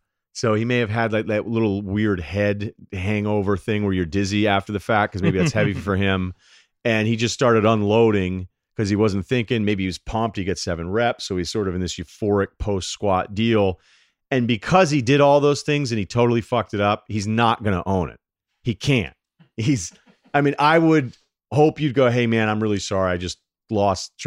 But a dude in the gym with another stranger, he's not going to own it. He's going to do a Pee Wee Herman. I meant to do that type thing to you, and that's just that's just what goes on. I've had a couple scenarios where Not with me. Like I'll ask somebody to spot me. I'm I'm try try not to be a hero, even though if you don't ask for a spot, you're probably better off for the gains because you kind of know you're screwed if you don't get it off your chest. But you don't really want to start doing that, kids, if you're listening. But I had a guy have um what were we at? 315, so 365. And I was spotting him and his pec tore off. And it was What happens when a pec it tears, just tears, tears away from the the either Is the guy like- screaming? no, he was like, up, oh, tore my pec, tore my pec. He didn't like fully blown rip it to shreds, but he tore it. And then I had to like sort of deadlift it off of his chest. And then I was like, I felt bad. He's a really nice guy. And I was like, oh man, he's like, something's wrong, something's wrong. He's like, that sucks, that sucks. He's like, oh my God. And I was like, man, I didn't know if I was going to be able to help pull that off you because he was also pushing still. And he was just like, ah, screw it. We would have just flipped it on one side or the other and figured it out. I was like, all right, that would have been fun. So I see kids every now and then. They load up too much. And then I've I've gone by and, and and pulled something off a kid every now and then. But at Equinox, there's not a lot of kids there, so I don't run into it anymore. Should is it okay if I tell people to stop sending their stories about nude old Yeah. guys at the gym? We're maxed out on it. People people actually like this segment better than anything else we do. So sorry. It's for better or worse. The rereadables really quickly. I won't even tell you what year I wrote this. You just have to guess. Okay. Think of all the under 25 guys we watched over the past two decades get thrust into a you're a little too young to, for this, but you're our franchise player. So how about you be our leader and then flounder mis- miserably? We're talking about dozens of guys, a few of whom had more talent than blank, but only five rose to the challenge without veteran help.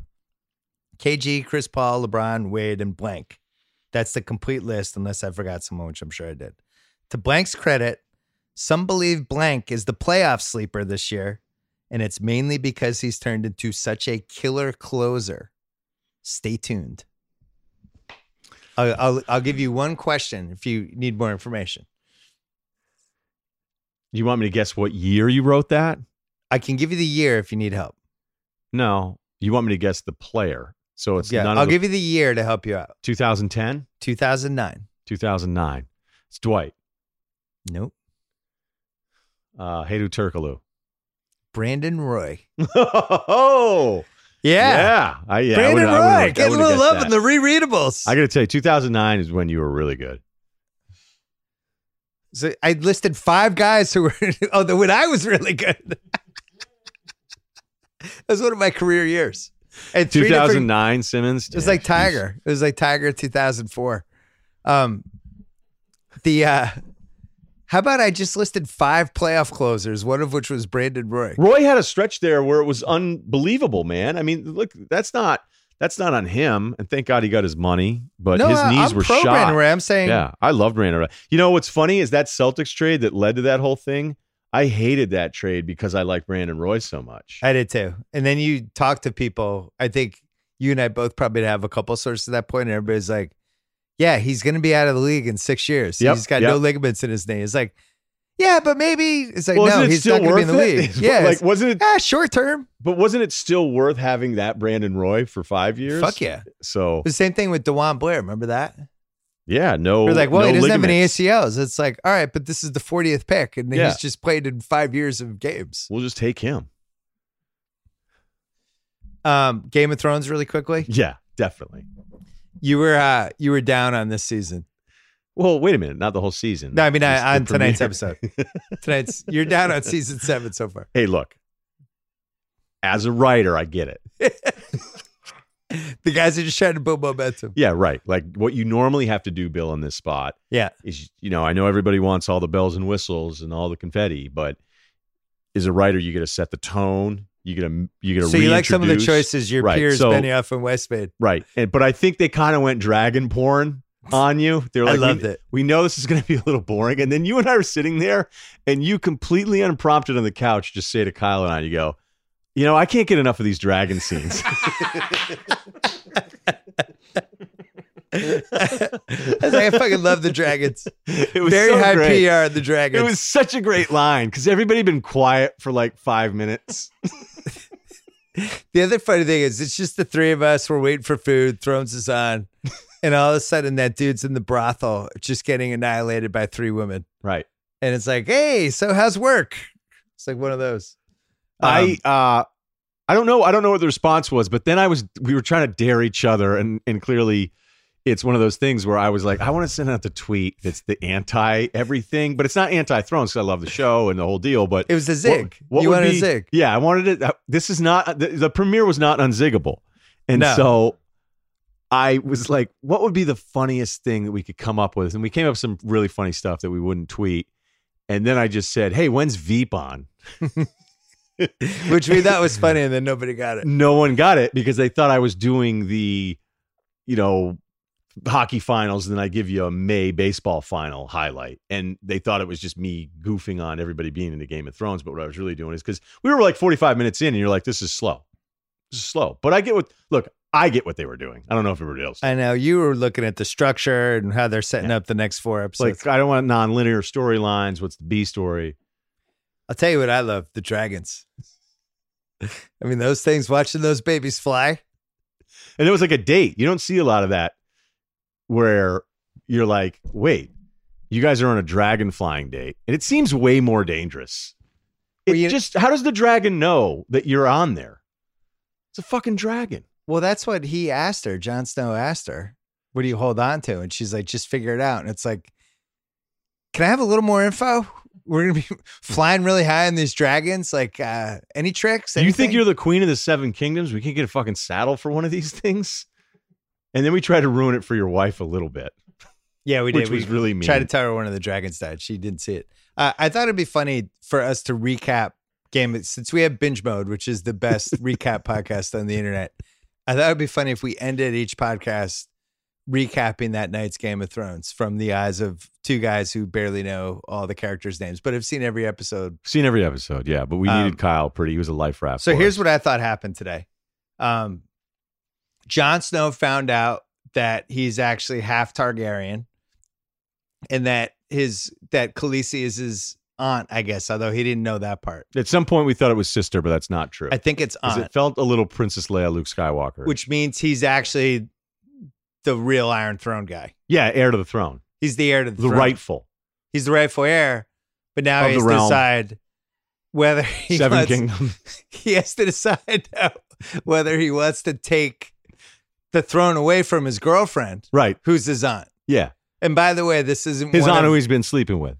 this isn't one of the top four incest atrocities on Game of Thrones. This this whole aunt nephew thing. Yeah. And as Kyle pointed out, like my wife is Kyle's aunt, so this is gross. This is grosser than we're giving her credit for. Um, so that happened. The uh, I don't see Kyle being a king. the White Walkers Yeah. knocked down that giant wall, and then they went to go check out what happened. And there was a little boy that was attached to the wall around all these limbs. And then it turned out, I think he was a White Walker, and they set him on fire. Yeah, he hadn't been possessed cool. yet, or he was, or they didn't know. Um, That was the real scare you. Hey, we got to give these guys something. Yeah. because we're just we're bringing everybody back. It's almost like a big family reunion. We got to set the. It's the template has been set here, Right. But we got to give you a little spice too. Is what they were doing. there was a little Sansa not trusting uh, Daenerys, little little side side eye action that Jon Snow sensed, and then called her on it, and then uh, it, it just seems like they're setting up some sort of tension. You know what it felt like to me? Protective sister. the college football playoff committee. Like they're sitting there and they're going, you know, the Unsullied, like, come on. and then they're like, the Dothraki, like they're not very good at home, they're good on the road. And then Well, they're that- just sitting around and be like, hey, you know, these fucking zombies are like right around the corner. Yeah, And you want to bitch about clans and whatnot right. and the whatnot? Like, come on. And that's what uh, Jon Snow basically made the case, and that's when I compared him to Belichick for one of the three times during the episode. Belichick gives Easily up, three. Yeah. Easily. easily three. Belichick gives up the crown. He immediately trades whatever he needs to trade to get just more draft picks, basically to fight the White Walkers. That's how he's thinking. He's not worried about crowns. What he has now, all he's thinking about is the big game way down the road the White Walkers. That's it. We're on to the White Walkers. Um, another thing that happened, Theon. You did, by the way, for the people that think Bill's kidding right now, he's not. Unprompted once again, he would just go, Belichick wouldn't do that. I really did. I think Belichick would win the win the Iron Throne. Right. For people that think it's an actor, it's kind of his, his Twitter thing. He just sits around at home. He goes up to his kid. Belichick's like, Belich- hugely influential. his son was like going at the mozzarella sticks. He's like, Bill wouldn't do it that way. Bel- Belichick would not have mozzarella stick right now. Uh, Uh, you can have all six Theon, who no longer has, uh, who has been missing his uh, genitals for a while, a lot of guys on the show. he, um, yeah, he's a top. Is he your favorite eunuch, or do you you like the bald guy? I like the bald guy because I think he's a real. I feel, I feel like he's, uh, despite it all, he's a real operator, Mm. and he's, um, you know, started at the bottom. Now we here. Could take a joke. So uh, Theon freed his sister, Yara, Good job right now. and she headbutted him to thank him. That was cool. And then they made up, and then uh, she kind of let him go. And I don't know if we see her again.